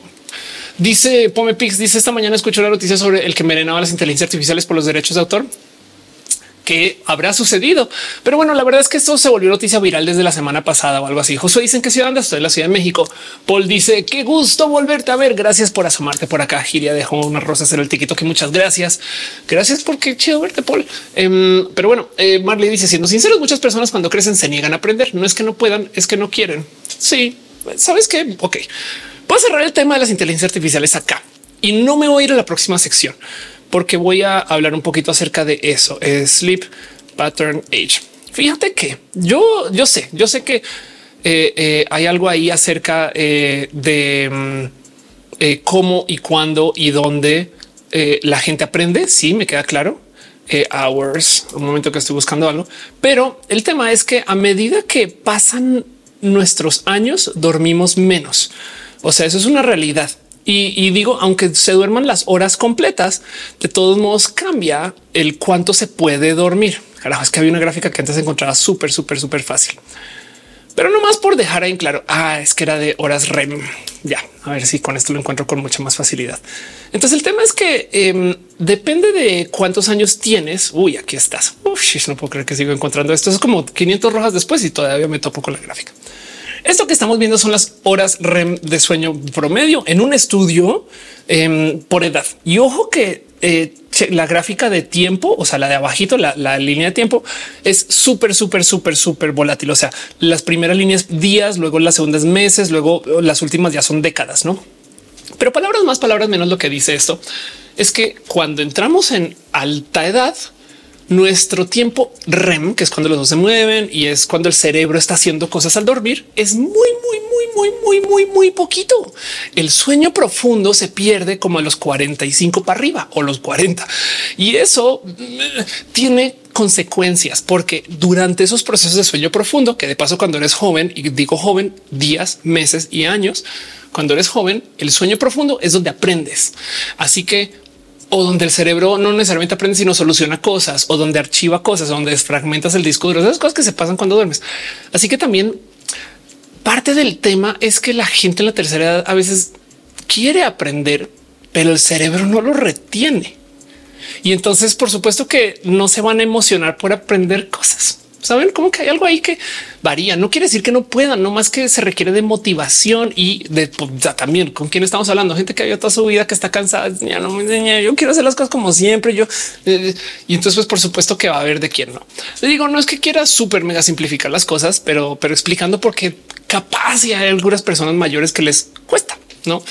y depende de su cariño el si quieren chutarse un aprendizaje así. Y se dice yo nunca he estado viendo roja en vivo a las 4 y 17 AM y se qué bonito verte por aquí. Qué chido este eh, eh, verte. Este Iván Alberto Ceja. Valdivia. Primo Ju dice controlas las horas que se duermen durante el día. No porque esto es sueño profundo. Para entrar al sueño profundo tienes que dormir varias horas consecutivas. Por ejemplo, Jonathan Gerardo, si te pregunta lentes inteligentes que recomiendas eh, que les cambie los cristales y te diga algo chidito que sepas. No, yo me ver unos de Intel. Ahorita los lentes inteligentes más cool son los de Apple, pero son carísimos. No sé, em, no sé bien qué pensar de todo eso. Diana Maritra dice Diana Uribe es una persona que aprende siempre. Es colombiana. Síganla. Diana Uribe, eh, chido, bonita recomendación. Em, dice Marley, muchas personas se niegan a aprender. No es que no puedan, es que no quieren. Sí. Y, entonces entiendo tu punto. O sea, también hay gente que es muy amargada. Mi misión en vida es mantener la curiosidad. Ojalá cuando llegue a alta edad pueda seguir siendo una persona curiosa, pero eso es algo que decidí para mí. Para ustedes puede ser otra historia. Pero bueno, Capitán Revisión nos conocimos gracias a ti. Qué chido. También dices, Aline y yo estamos a kilómetros de distancia. El bien Tijuana, ándale. Soy mi hija, dice la gente que agradece eh, a la CIA hacer los sobrevivientes cuando se rebelen contra nosotros. Yo creo que sí. Marley dice, me enteré que cuando te develas a largo plazo eres más propenso a olvidar las cosas. Exacto. Sí, eh, como consejo de todo esto que les estoy diciendo, si algún día si algún día están estudiando para un examen eh, o se están preparando para algo que necesitan recordar cosas, duerman.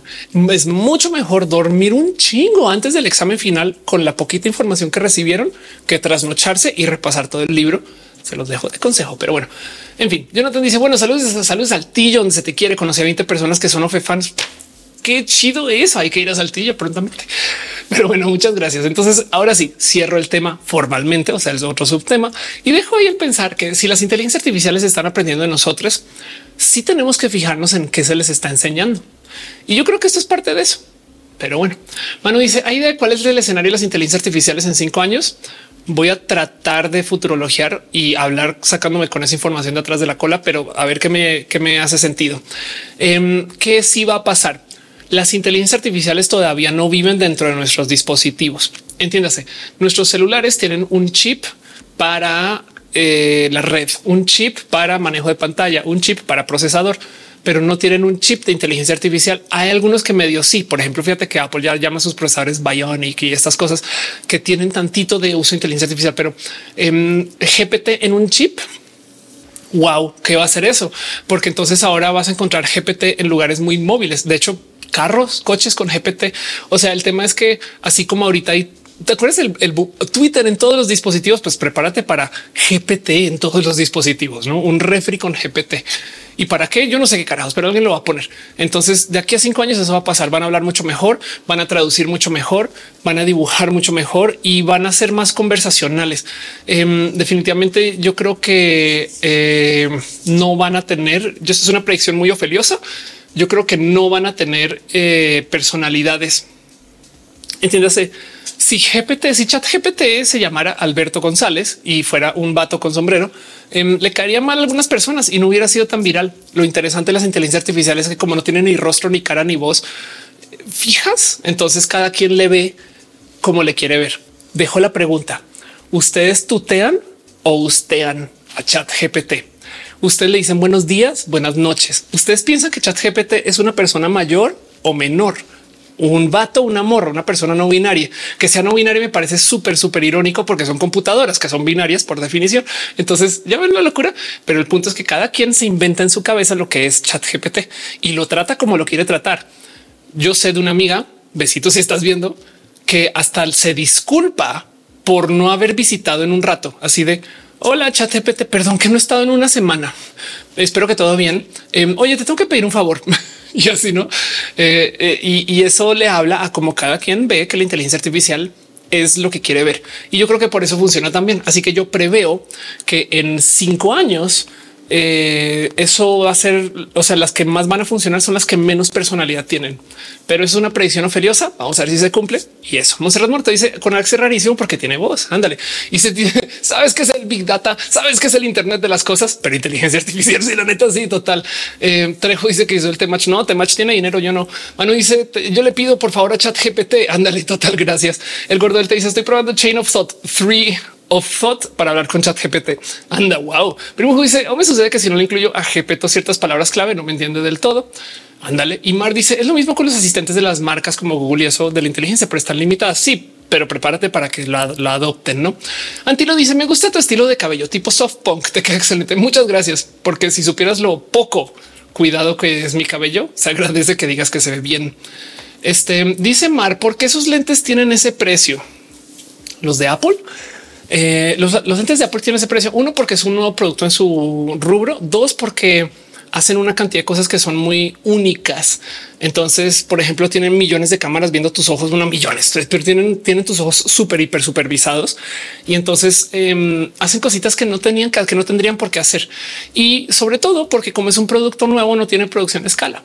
Entonces también hay algo ahí del eh, pues es que hacer este modelo con este diseño a esa medida, pues vale más y entonces ni siquiera se sabe si va a funcionar o no. Eh, hay muchas cosas ahí que están a prueba, pero lo más importante es, y yo creo que esto se sabe, es que es caro porque está financiando una nueva industria. Tesla hizo lo mismo. En algún momento Tesla comenzó a vender coches deportivos modificados Tesla que no eran el producto de Tesla, los vendía caros.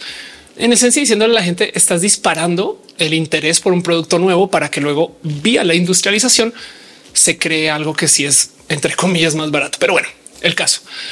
Dice una niña, ¿será que nos acostumbre nuestros modales, nuestra educación hace que tratemos así a chat GPT? Claro que sí. Y tenlo por seguro que chat GPT lo sabe. Sabes, eso es lo interesante que también aprenden de nosotros. Aldo dice yo he usado inteligencia artificial con Clippy. Marley dice yo le digo inútil a GPT cuando se equivoca mucho. Qué irónico el usuario insultando la herramienta que necesita. Eh, Francisco dice yo le pido a todo Alexa todo por favor. Super que dice oigan y Cortana, pero como el meme ¿no? del güey que se despierta, oigan y Cortana. Primo hizo me sucede que si no le incluyo a GPT ciertas palabras no me entiende. Ándale. Pero bueno, entonces este eh, cierro ahora sí formalmente el tema y les agradezco mucho por acompañar acá.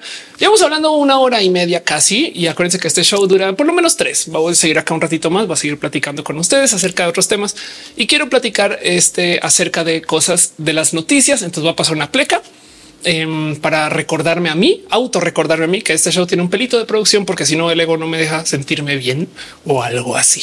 Y con eso seguimos con Roja.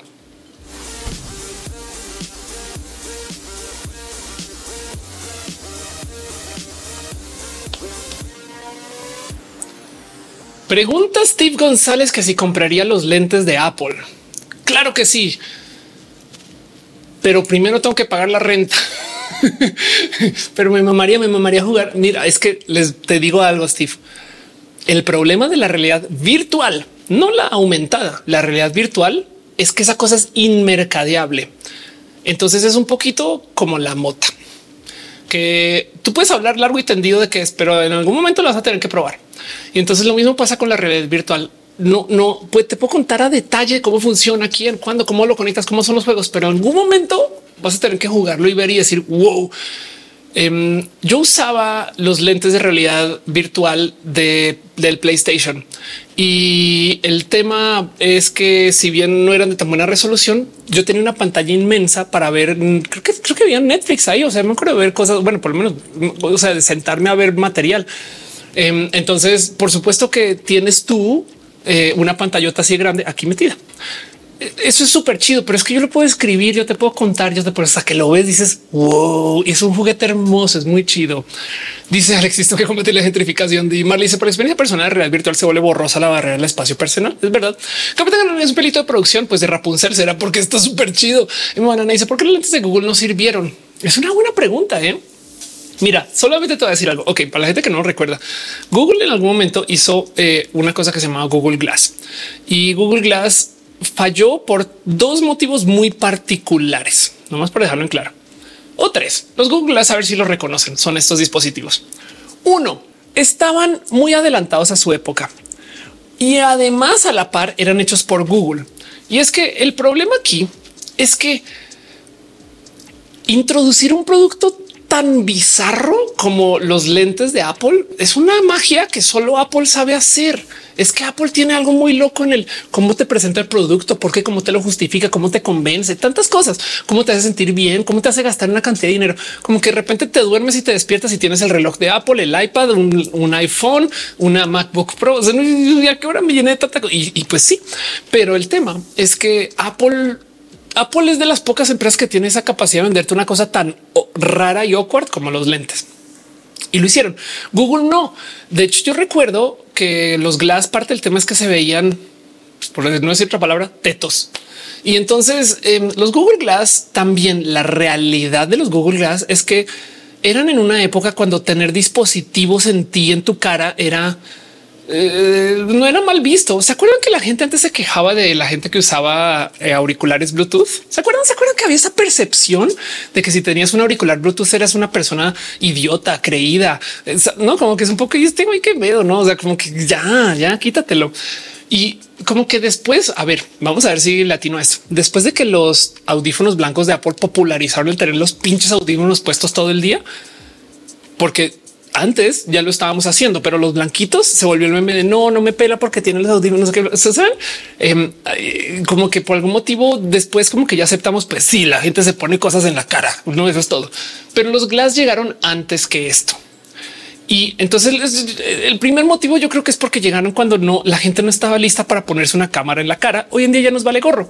Es que esta es la época cuando tomarse una selfie daba pena porque oh, la autofoto. No, bueno, Motivo número dos eran carísimos por los motivos por el cual esta cosa falló. Y motivo número tres, Google prometió el mundo. O sea, dio una demo que tenía básicamente todo lo que hay en Apple Vision y sus lentes hacían cero de eso, cero. Entonces eran caros, no hacían lo que te prometían y te hacían ver teta. Pues por supuesto que mucha gente dijo eh, ya no Vale, dice por eso estoy feliz con los Apple Vision, no porque sean buenos, sino porque si Apple saca les va bien, los demás le van a querer copiar. Y yo eso es exactamente lo que Apple quiere hacer, porque ya lo hicieron una vez antes con el iPad. En algún momento se acuerdan de estas cosas. Netbook a ver, uy, esta es una historia hermosa. Yo no le dediqué el rojo a esta cosa. Alguna vez tuvieron una netbook que son estas eh, laptops chiquititas que, valían pues, poco em, y eran como esta netbook y carajos. Pero bueno, eh, a ver, vamos a buscar ebook para que sean las de esa época. Em, eran estas computadoras que todavía venden y todavía consigues por ahí, pero pues que em, a fin de cuentas eran eh, este computadoras como subcomputadoras. No, aquí está este tipo de compus que eran todas chiquititas, pero que tenían Windows y pues nada, ahí trabajabas, ahí estudias ese tipo de cosas, ¿no? Les voy a contar de dónde vienen las netbook. Es más, esto puede que no lo puedan ver en algunas plataformas. Lo siento, gente hermosa de TikTok, em, pero detrás de mí aquí hay una compu que se llama una OLPC. Esta es una compu mía, me la regalaron gracias a la gente hermosa que me la dio. Este y la OLPC, que la quiero con todo mi corazón, fue una compu que se creó para hacer una compu hiper barata para estudiantes en países en vías de desarrollo. OLPC es un proyecto hermoso eh, y tiene una historia hermosa. Era la idea era una laptop por estudiante, one laptop per child. Y tiene muchas cosas bonitas y una historia de la cual yo le podría dedicar un chingo de tiempo porque quiero mucho el proyecto de la OLPC. Pero el punto es que cuando se hizo la OLPC, eh, cuando desarrollaron estas laptops, le dieron en la madre a la industria de la laptop, porque es de wow, me estás diciendo que se pueden hacer pantallas por ese precio. Sí, y procesadores por aquel precio. Sí, y, no como que se inventaron una industria computadora súper baratas. Entonces, sí, la ULPC valía como más o menos 100 dólares, era barata, pero dijeron, bueno, podemos vender por 150 dólares o 200 dólares unas otras chiquitas y esas fueron las netbook, las que usamos para ir a estudiar a la universidad. Saben, las ebook, las chiquititas, esas cosas. Esas eran baratas, no tan baratas como la ULPC, pero vienen de la industria de la ULPC. Entonces imagínense, todo el mundo está súper feliz. Wow, por fin tenemos laptops baratas que podemos usar. No es lo mismo, no Intel, Celeron, todas estas cosas. Y salen los súper mega pomposos y arrogantes de Apple. Lo digo con cariño. Y, y de repente Steve Jobs dice qué chido que estén haciendo esas computadoras, pero aguántense porque vamos a redefinir ese mercado. No mucho tiempo después de una entrevista donde dijo eso, presentó el iPad las tablets. Entonces Apple se inventó una nueva forma de hacer computación y las tablets al sol de hoy tanto se metieron a los celulares. Esta cosa era una tablet en una época. Em, y entonces las tablets son una nueva computadora que simplemente tuvo que hacer un nuevo sistema operativo y demás. Entonces los Apple Vision son eso también. Le llaman computación espacial porque el espacio donde estás importa.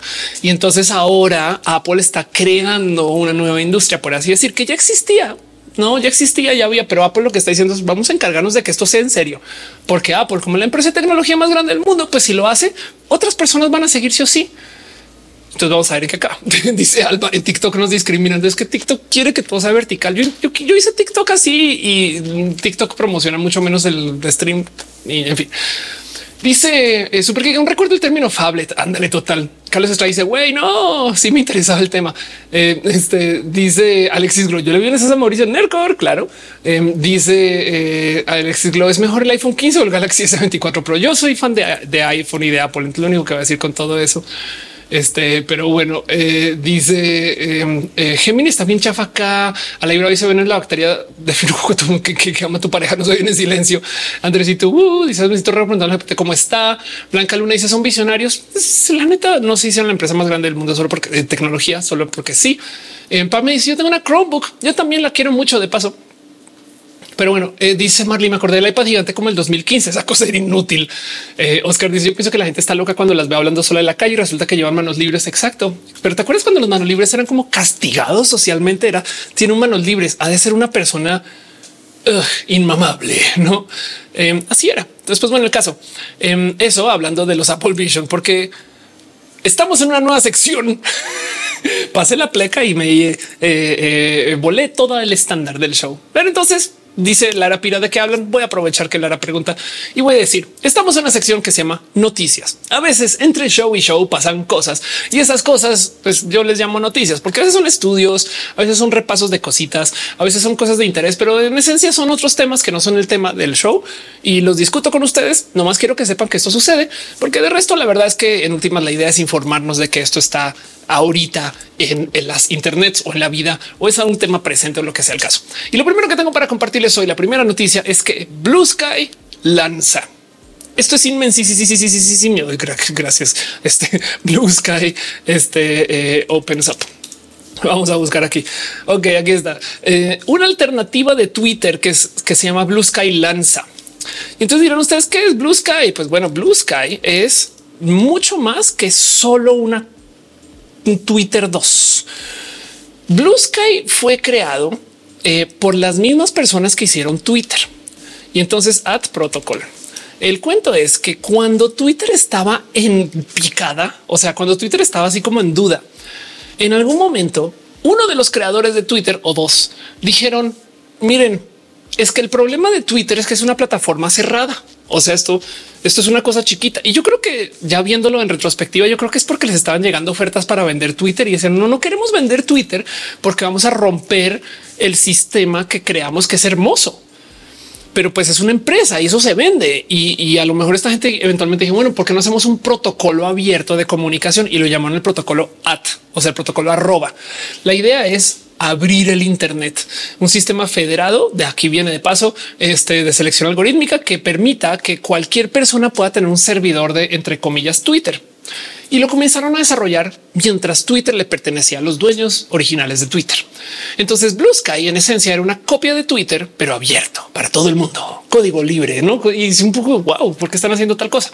Bueno, pues resulta que vendieron Twitter y entonces ahora esta gente se quedó como de güey, ¿qué hacemos? Y Blue Sky en esencia revivió un poquito el viejo Twitter. Porque piensen ustedes en todos los cambios que han pasado en la plataforma de Twitter cuando se volvió X.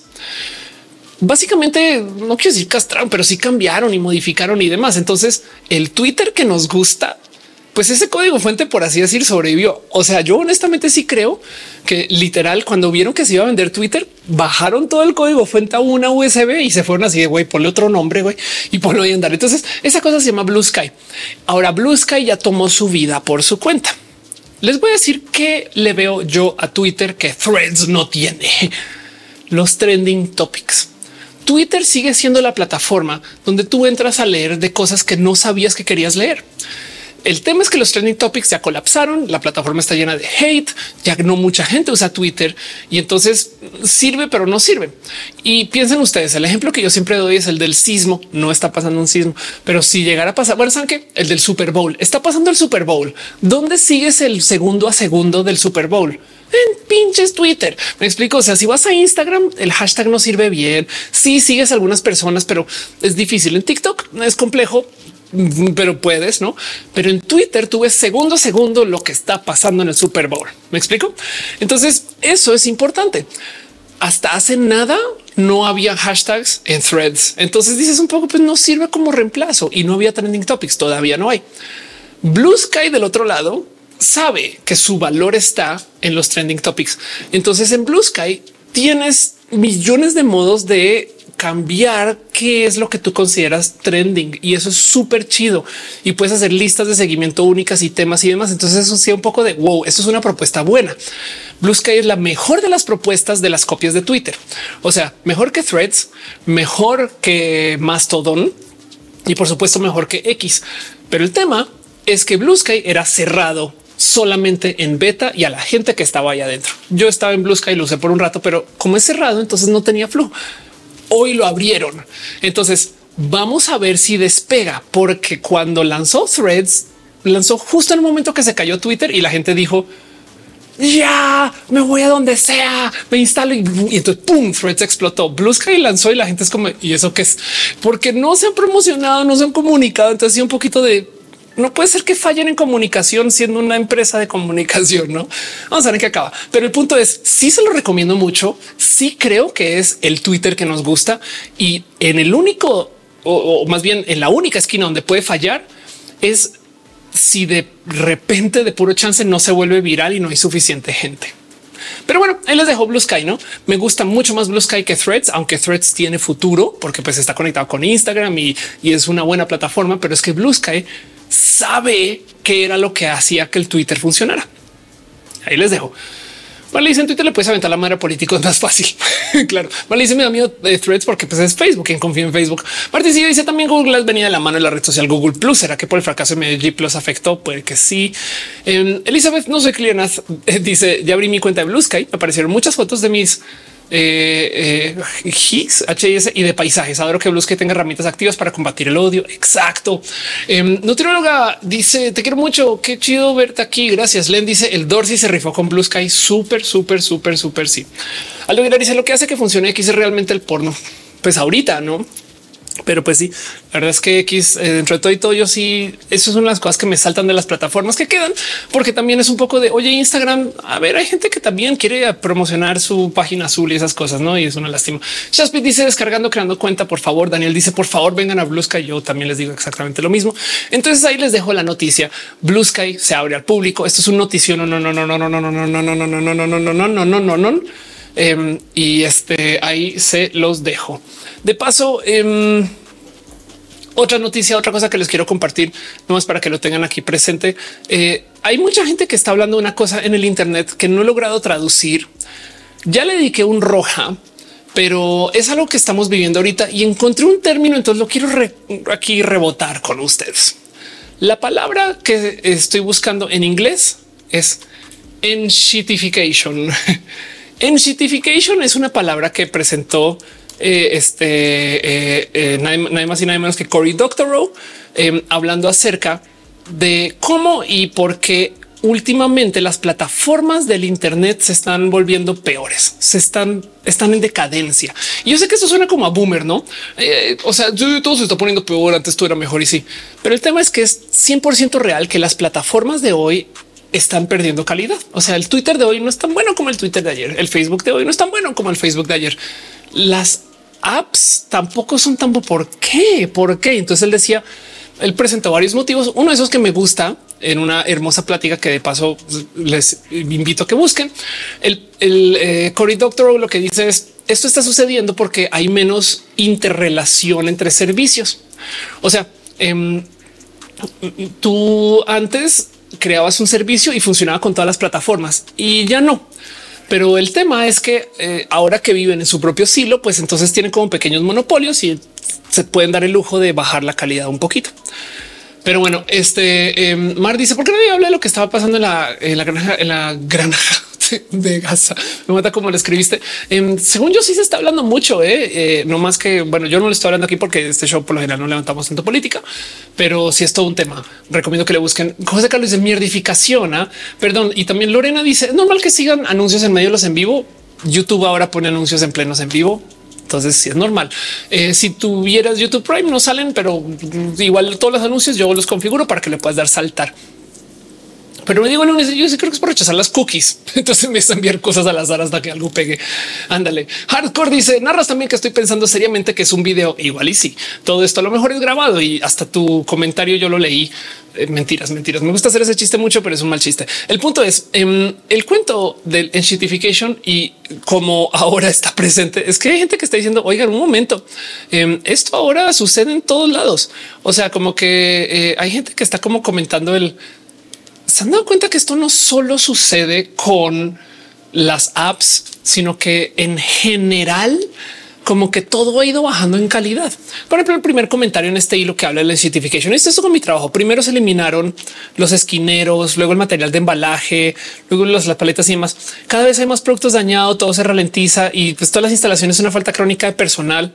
Se siente como si la empresa se estuviera vaciando, como que mucha gente hablando de de que las cosas como que se sienten como que cada vez peor hechas. Entonces a mí se me ocurrió esta traducción y la quería rebotar con ustedes. Vacas flacas, como cuando las cosas no están chidas porque no más no hay varo y la economía está rota, las cosas están como a dos y entonces pues simplemente ahorita las cosas no funcionan bien y eso es el enshitification, es de es de no estamos en era de bonanza y por consecuencia entonces te agarras de las cosas y pues sí, no es lo mismo que teníamos antes, pero es que no hay dinero de inversión, no hay nuevos clientes, no como que hay un poco de dice Josué yo buscando la granja. Terry, se está pasando con la restaurantería en México. Ándale, tú dices el late stage capitalism. Sí, total. Pero bueno, el caso es, se los dejo a ustedes más bien como a sabiendas de que esto es algo que al parecer se va a hablar cada vez más en shitification. Es una cosa que cada vez veo más viral, más mencionada, es una palabra, no tiene traducción al español. Yo me voy a quedar con la mierdificación y si algún día voy a hablar de esto en la radio o algo así, voy a decir las vacas flacas, pero se los dejo ahí como un pensar de cómo las cosas si no están tan chidas ahorita. La explicación simple de todo esto es estamos en una situación de una economía compleja y rara. Pero dejando eso de lado, em, pues, la verdad es que no vamos a estar acá siempre, no? Pero bueno, dice te vacas flacas es que no hay dinero. Yo creo que certification es un resultado de los capitalistas que no quieren ser ganancias y prefieren sacrificar calidad. Es exactamente lo que acabas de decir.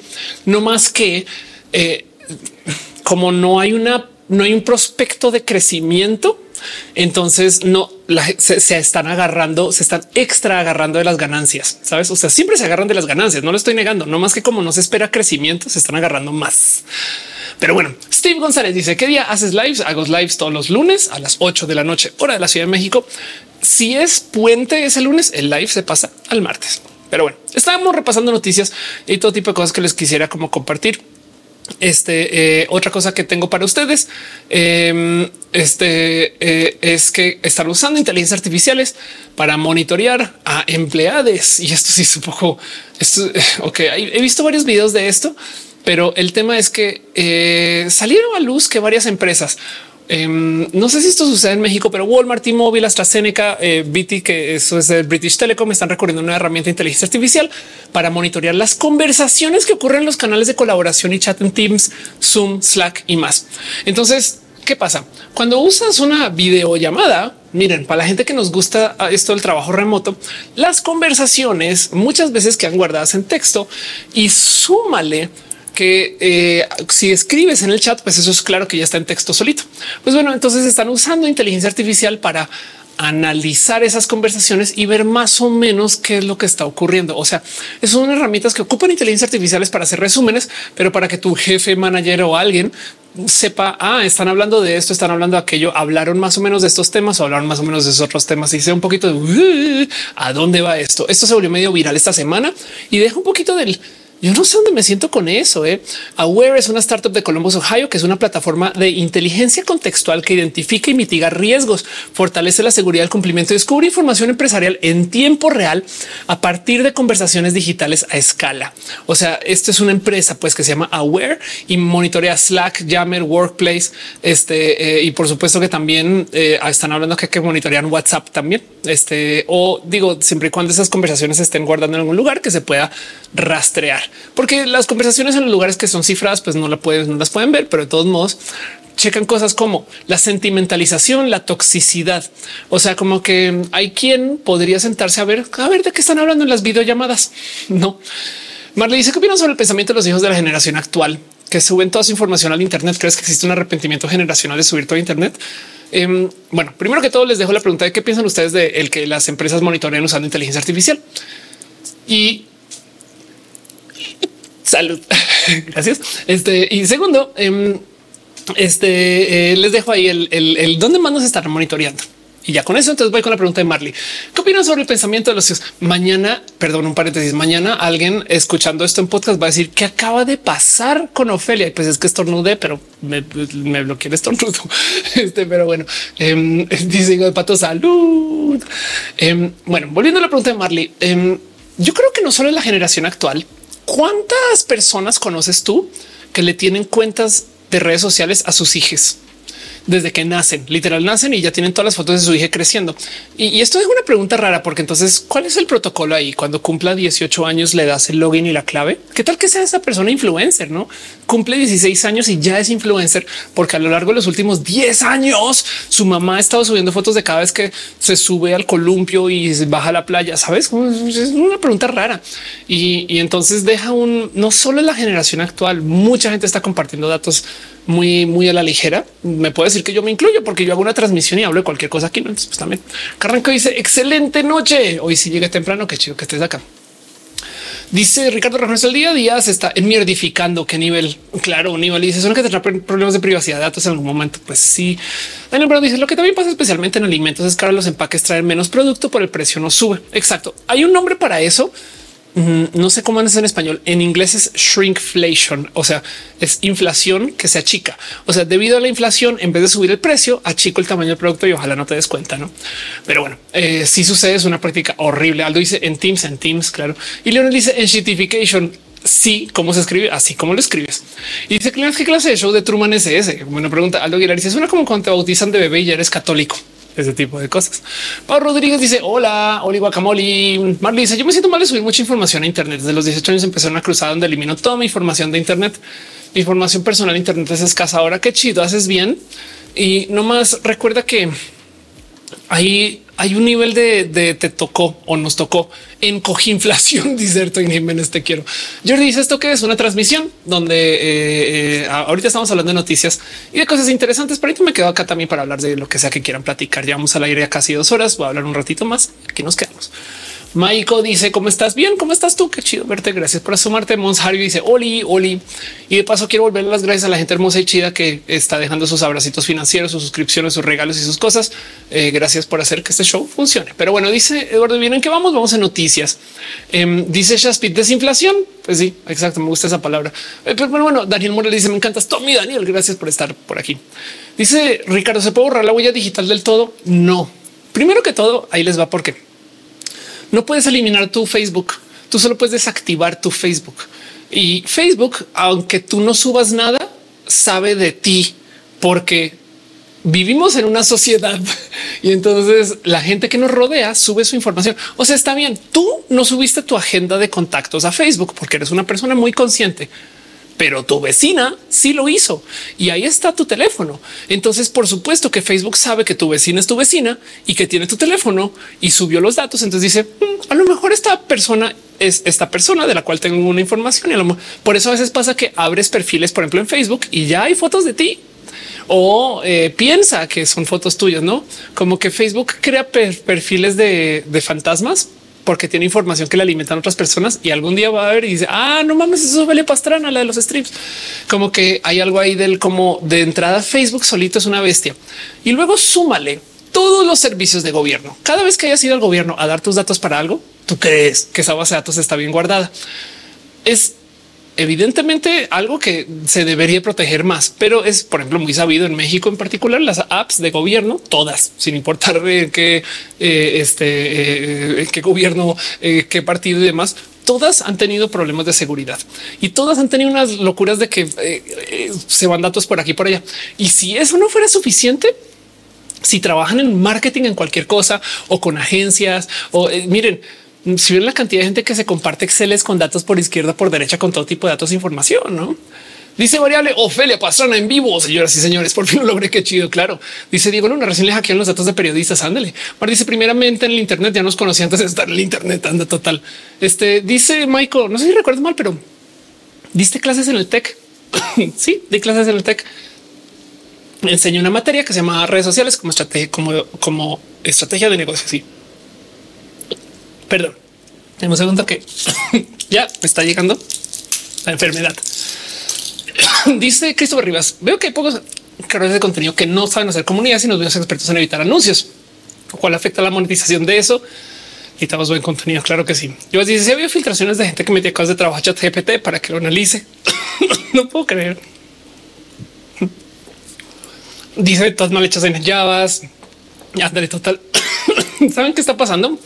Que como está hablando de temas de seguridad, siempre que hablo de temas de seguridad, las plataformas se ponen raritas y a veces me toman el stream y demás. Ahora yo creo que me hackearon la garganta.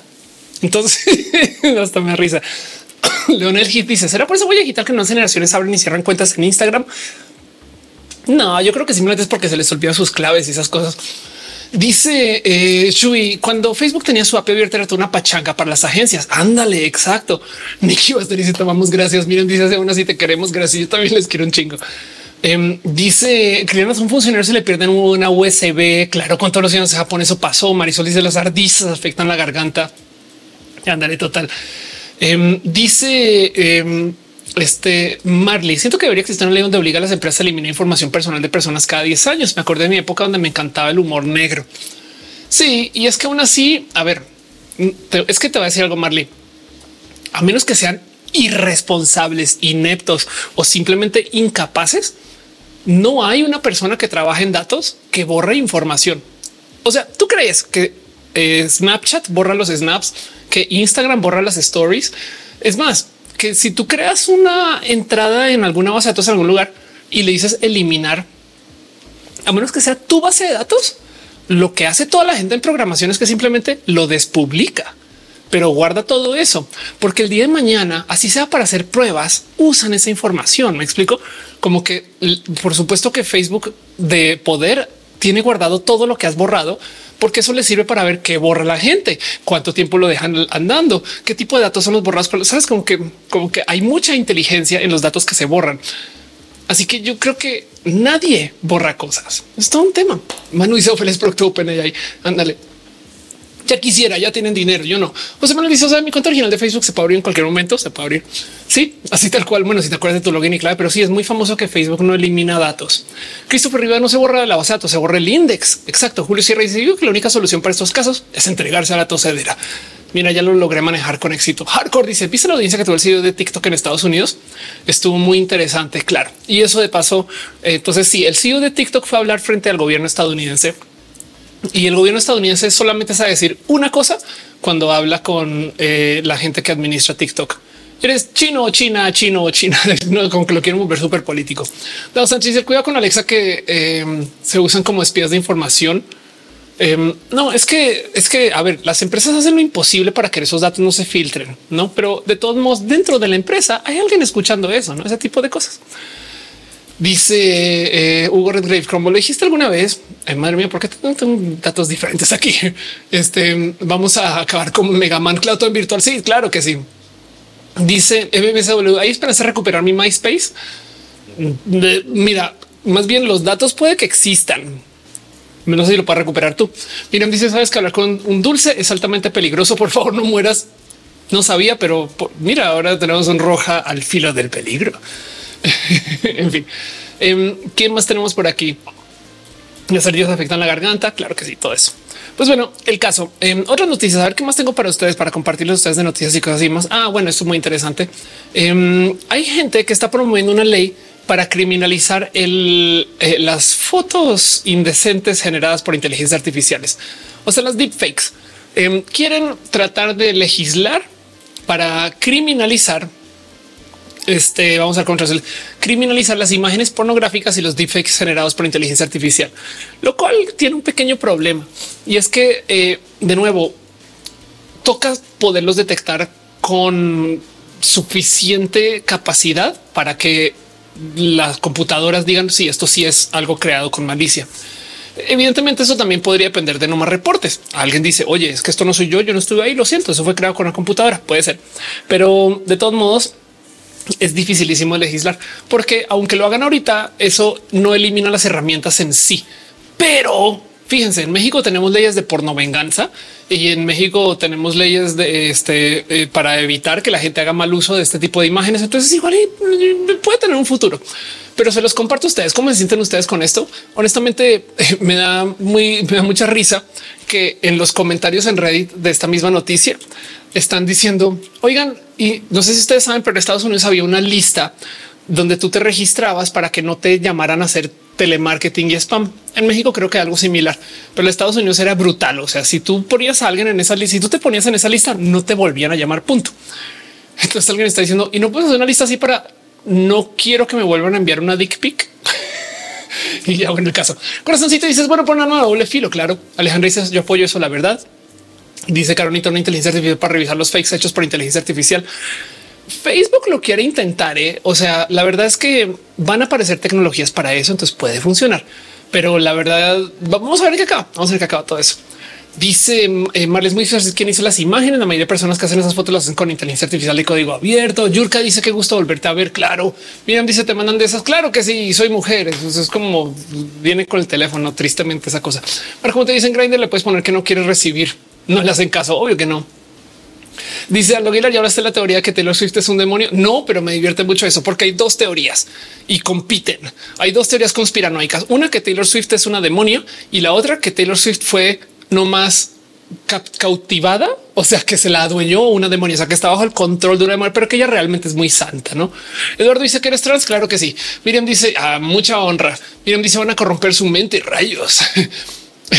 Todas esas cosas, claro que sí. Eh, Eduardo dice, hermosa. Lucino dice, si que imágenes falsas sin el permiso de la víctima podría aplicar la ley.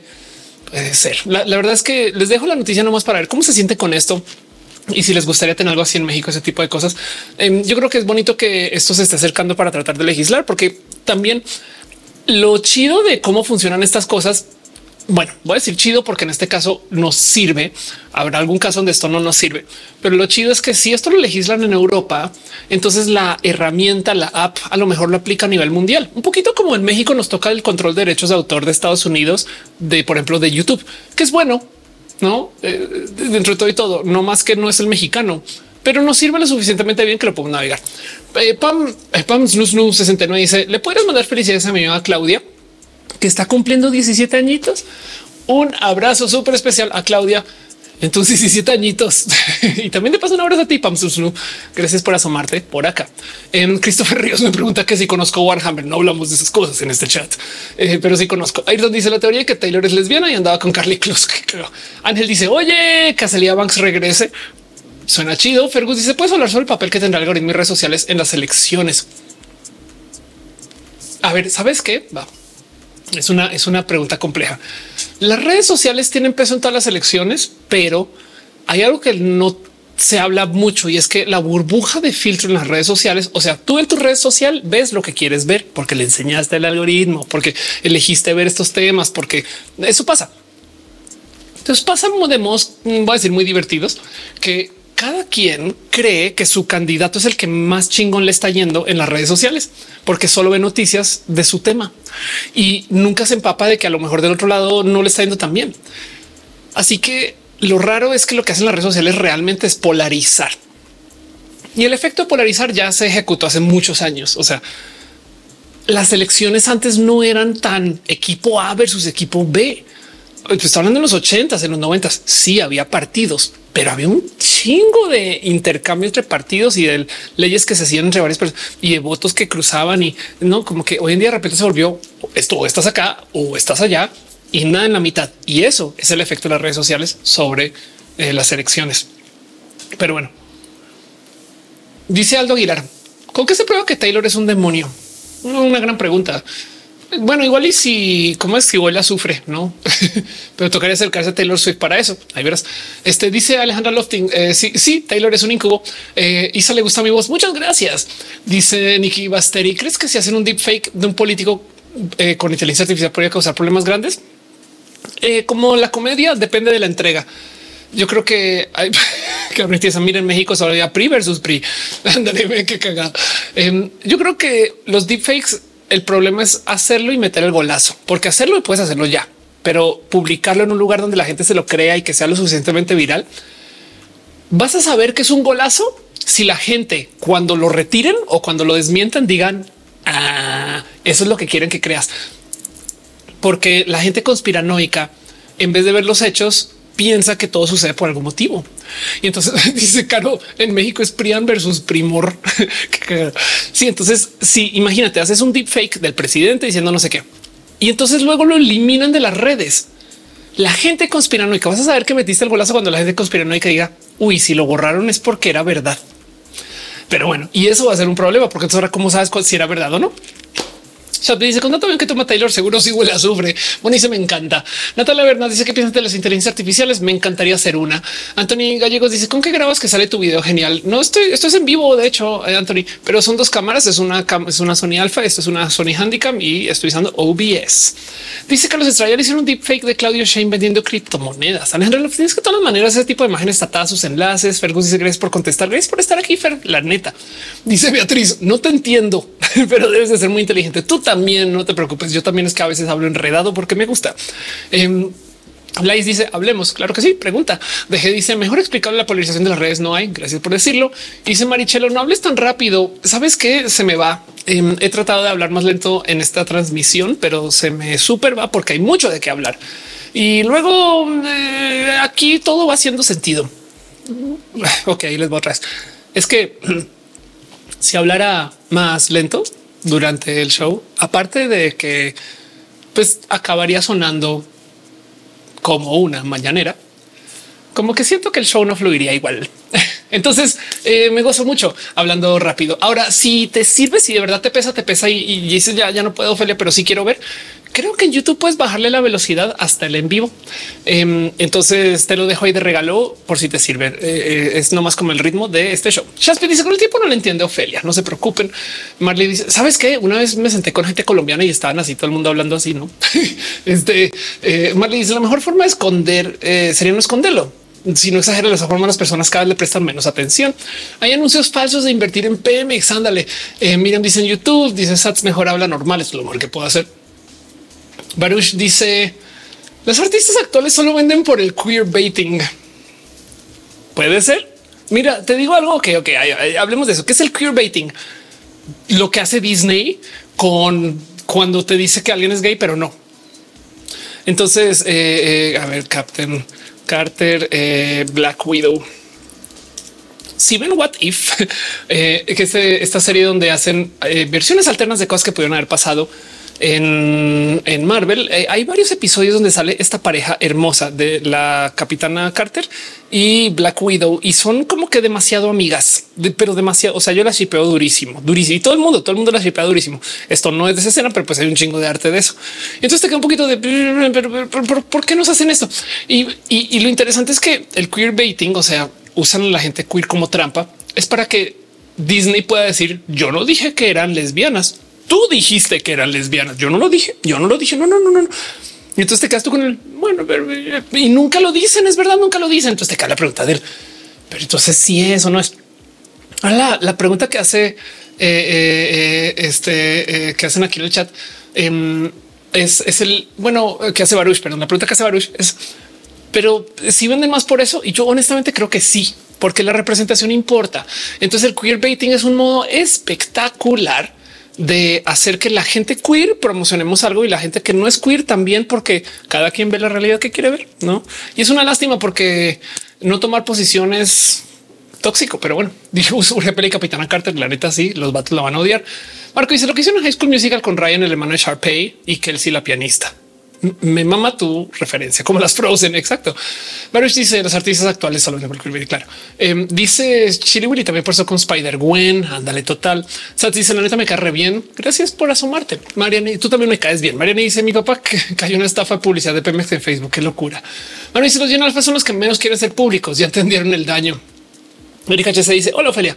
Pero es que no sé por qué el tema más relevante que tienes ahorita en mente. Híjole, llevo hablando de eso un rato, pero voy a hacer algo. Voy a cerrar aquí la sección de noticias. Va a pasar una pleca nomás para recordarme que este show tiene secciones y me quedo aquí leyendo todo lo que me quieran poner en el chat, arrancando con la pregunta de Eric del tema que tengo más presente. Pero bueno, vámonos con eso.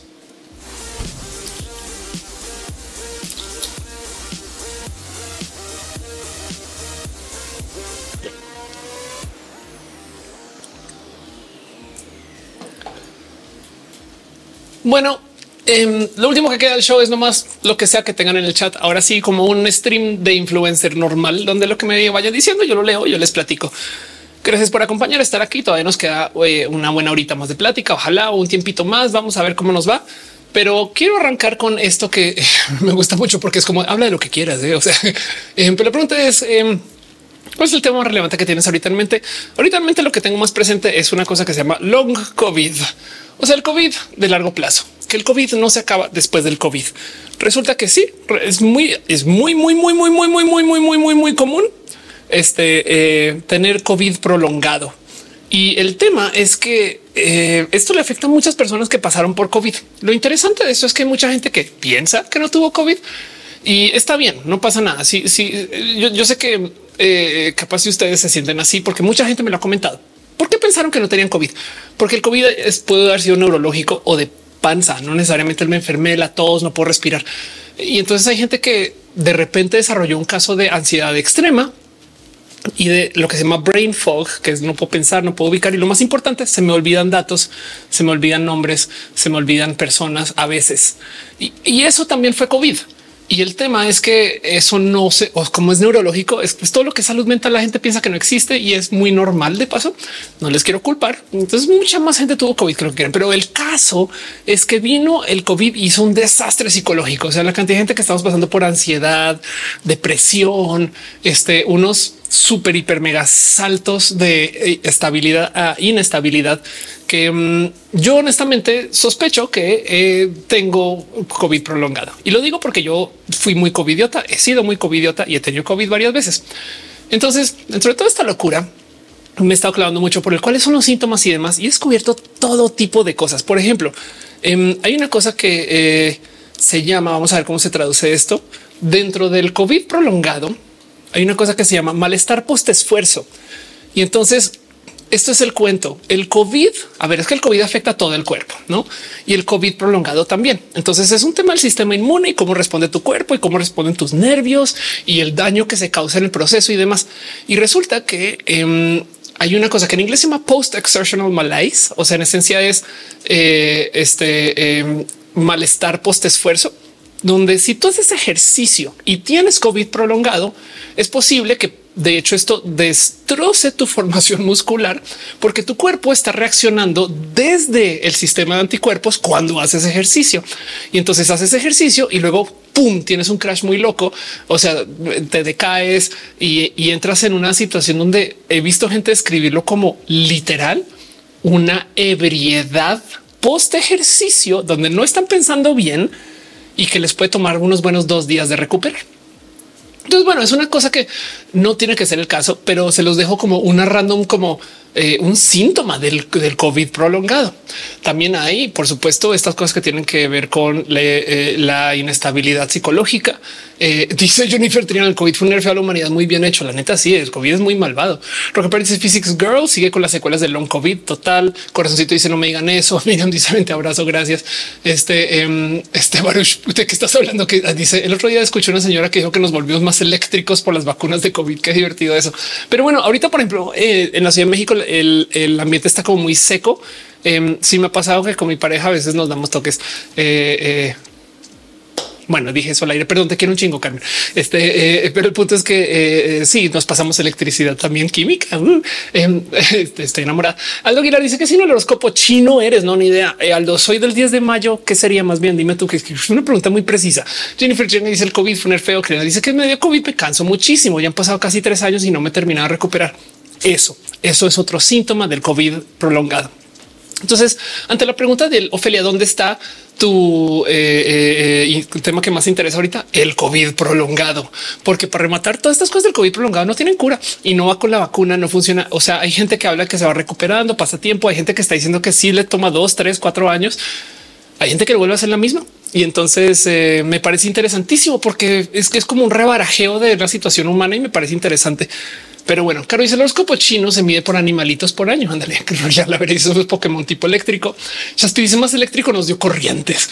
Este capitán dice qué bonito es el amor. Claro que sí. MX dice no creo que Ophelia crea los signos. Es científica. No, al revés. Yo tengo, yo hablo mucho de los signos. Sabes qué? Te digo algo sobre todo.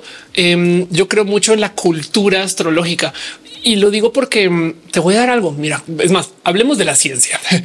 Em, aunque no existiera aunque no existiera, sabes, no existía el total. O sea, no, no, no es que no es que la gente Virgo es organizada, eh, sabes, aunque no existiera, si tú creciendo toda la vida te dicen que eres Virgo y que los Virgos son así, eso te va a condicionar. No siempre, no? O sea, habrá quien no lo acepta y ya. Pero el punto es que como es identitario y cultural, entonces sí existe. Así que a mí me gusta mucho escuchar el que cree cada quien que es el espacio astrológico para cada persona, porque de repente, automáticamente, porque somos seres humanos con plasticidad, entonces sí toma realidad y hasta me parece arrogante ser esas personas de la ciencia que de repente dicen eso no existe cuando claramente sí hay cosas culturales que te forman. Y entonces me parece bonito y, no más lo dejo ahí porque lo he hablado mucho en roja de cómo, de cómo al revés es, como, es como digo, para mí saber del espacio astrológico me interesa tanto como saber de Pokémones. Un chingo. A mí me gusta saber de Pokémones pero es una cultura y me gusta conocer culturas. Oscar que dice tengo unos ganglios inflamados ligeramente porque se hace colado micrón. Ándale. Eh, MX adoctrinamiento como la religión. Uno decide creerlo porque es parte de la doctrina. Me pasa. Sí, un poco sí, pero yo creo que no es tan tóxico. Lo único que yo sí topo tóxico de los espacios astrológicos es que em, hay algunos en particular que le hablan como a, a eh, cosas que, o sea, hay algunas personas que se sienten que les da más miedo. O sea, como que tú, tú, eres una persona que no hace, que no, como que a veces, a veces habla para abajo. Eso es lo que topo tóxico un poquito, no como que de, no lo siento, pero si eres un desorden. Ahora, la verdad es que se gente que somos un desorden. Mar dice el signo Libra. Yo soy Tauro o Taureminis. Hardcore dice lo mismo pasa con la nacionalidad. Exacto. Te quiero un chingo. Justo la nacionalidad también es identitaria. Em, y pues bueno, dice Daniela Vera, ¿por qué crees que se, se exacerbó la ansiedad? Tres motivos te voy a dejar. Uno es el COVID, el COVID eh, prolongado. A ver, ¿por qué el COVID nos cambió tanto el cómo pensamos? Porque literal se inflama un poquito el cerebro y cuando vuelve o cuando cambia además, pues eso puede tener efectos, ¿no? Bueno, uno. Dos, la vida está difícil, la economía empeoró y las situaciones económicas cambiaron de modos muy drásticos, por esto la inflación y demás Vemos que pasamos por un tema complejo y dentro de todo y todo, si lo piensas, oye, mucha gente murió alrededor nuestro, mucha gente perdió la vida y entonces pues, si un poco de oye, también hay un luto y que no se hizo, no como que nos metimos una cosa muy rara. Y para rematar, estamos en esta era de la hiperinformación, no? Entonces ahora sabemos de todo. Qué deli vivir en los ochentas y que no te enteres que hubo un sismo en otro país y que hubo un huracán y que no, como que es un ah, estoy aquí feliz ¿no? en, mi, ciudad, no? Y sí, te enteras ahí en el periódico, la cosa, pero no todo el mundo lee el periódico, sabes? Bueno, em, y luego la tercera, el tercer motivo es que también estamos más al tanto de eso. Honestamente, seguramente había gente súper ansiosa en 1956, no más que la palabra no se usaba tanto.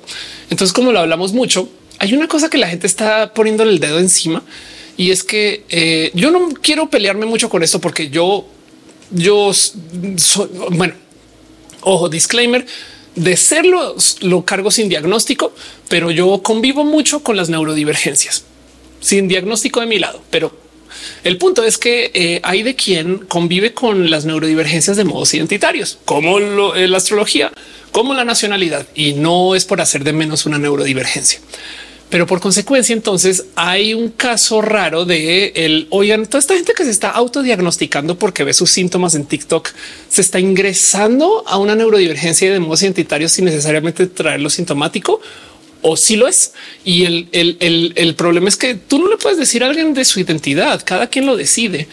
Así que es complejo, es complejísimo, pero por eso también hay mucha gente hablando de la ansiedad, porque de repente hay gente que dice yo soy ansiosa, porque al decir yo soy ansioso, yo soy ansiosa, hay certidumbre. El problema de las teorías conspiranoicas es que la gente igual, igual le gusta las teorías donde las cosas se van al carajo, porque ya tienen la certidumbre. Sí, el mundo se va a acabar en el año 2142 cuando lleguen eh, el Jesús robot. Eh, Sabes cómo queda un poco de yo sé, yo sé, se va a destrozar ya, nos vamos al bueno, pero ya sé qué va a pasar.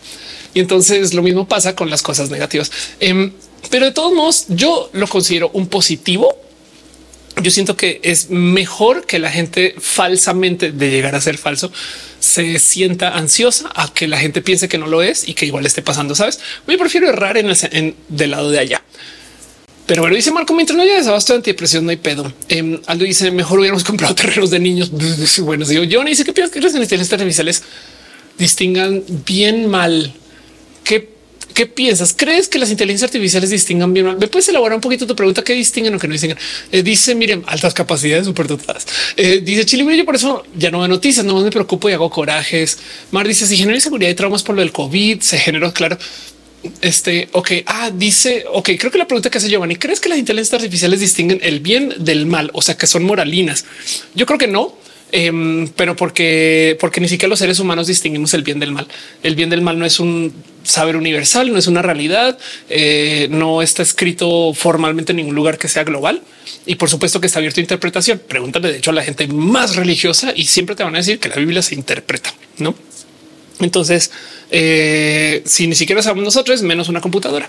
Pero bueno, Rock and dice yo no tengo TikTok, pero los últimos seis años he entrado al terreno de leer sobre neurodivergencia al inicio, solo considerar que era depresión. Hoy me identifico autista.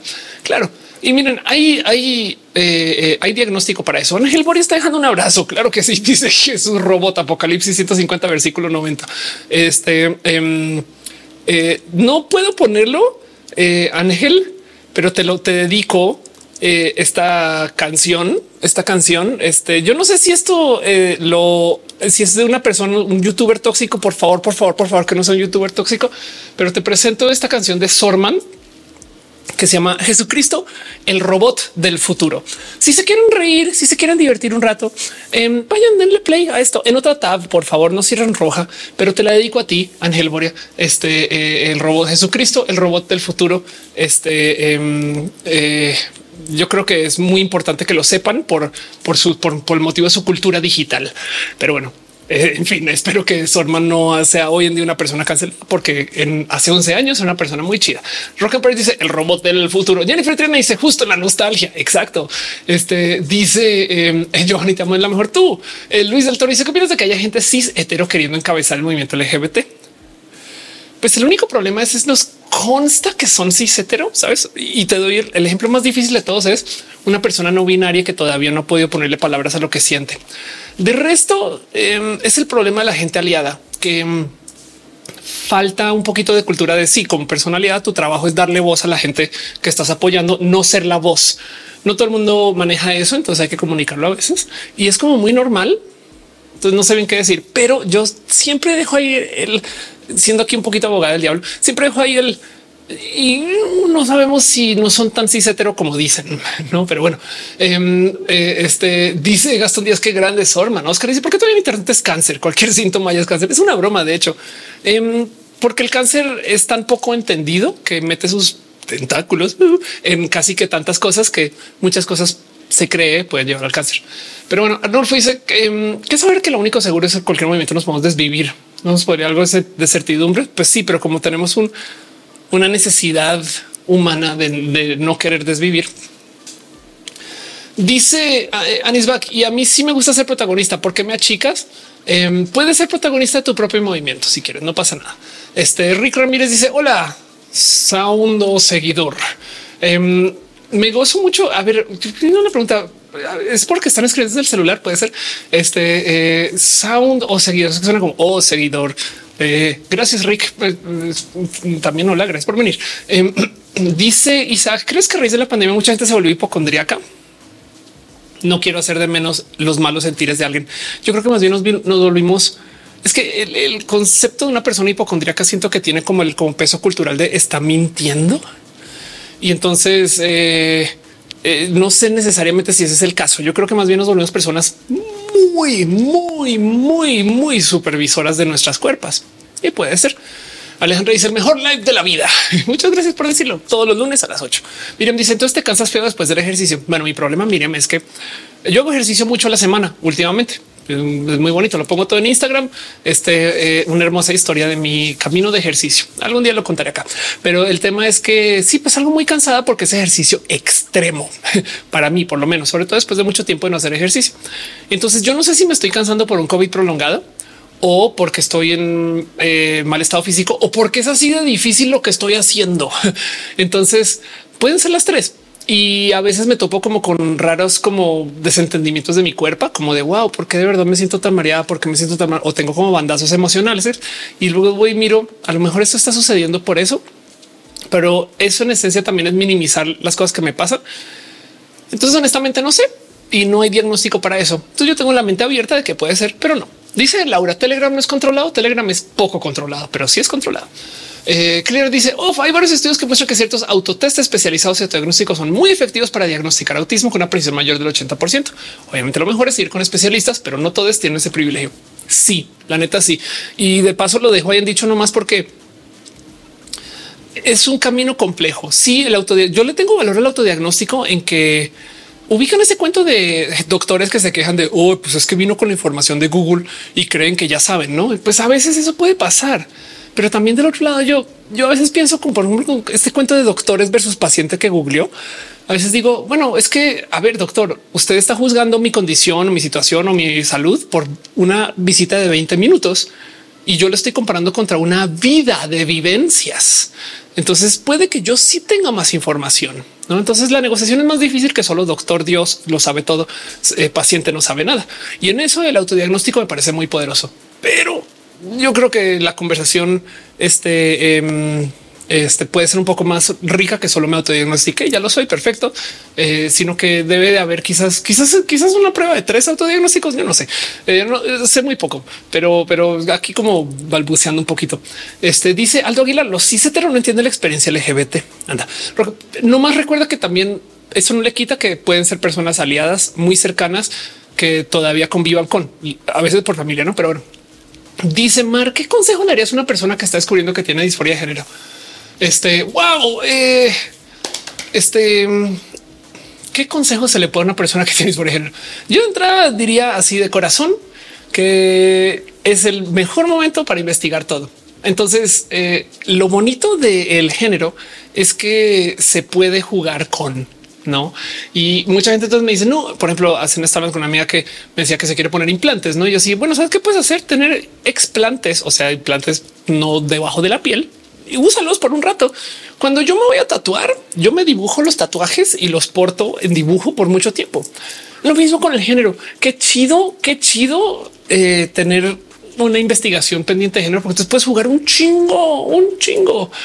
Aldo Aguilar dice que es lo bueno de las teorías de la conspiración que generan Em, tribus. O sea, la gente es identitario, entonces la gente siente que pertenece a algo, que sabe algo y a lo mejor hay gente que necesita eso, tristemente. eh, porque están hablando de desinformación. No digo, no dice te obligan a pensar, ya sea para comprobarlas o rechazarlas. Eso también es verdad. Rockenberg dice así es, existen de autismo y monotropismo, que hay un autodiagnóstico. Espero buscar el diagnóstico eventualmente, pero tiene un costo de 6 mil a 10 mil mexicanos. Wow, está caro. Em, dice eh, Isaac, eh, muchas veces hipocondria de haber respondido. Este y dice eh, en el chat tanatóloga Fadoma Ibarri dice conocer el primer mejor paso. Sin embargo, em, saber Google puede confundirte, no sustituye. No, sí, total. Es que la respuesta es multifactorial, no como que es un poco, un poquito Google, un poquito tu cuerpo, un poquito tus vivencias, un poquito ver otras personas, a ver qué dicen y un poquito ver qué es lo que dice la medicina formal, no?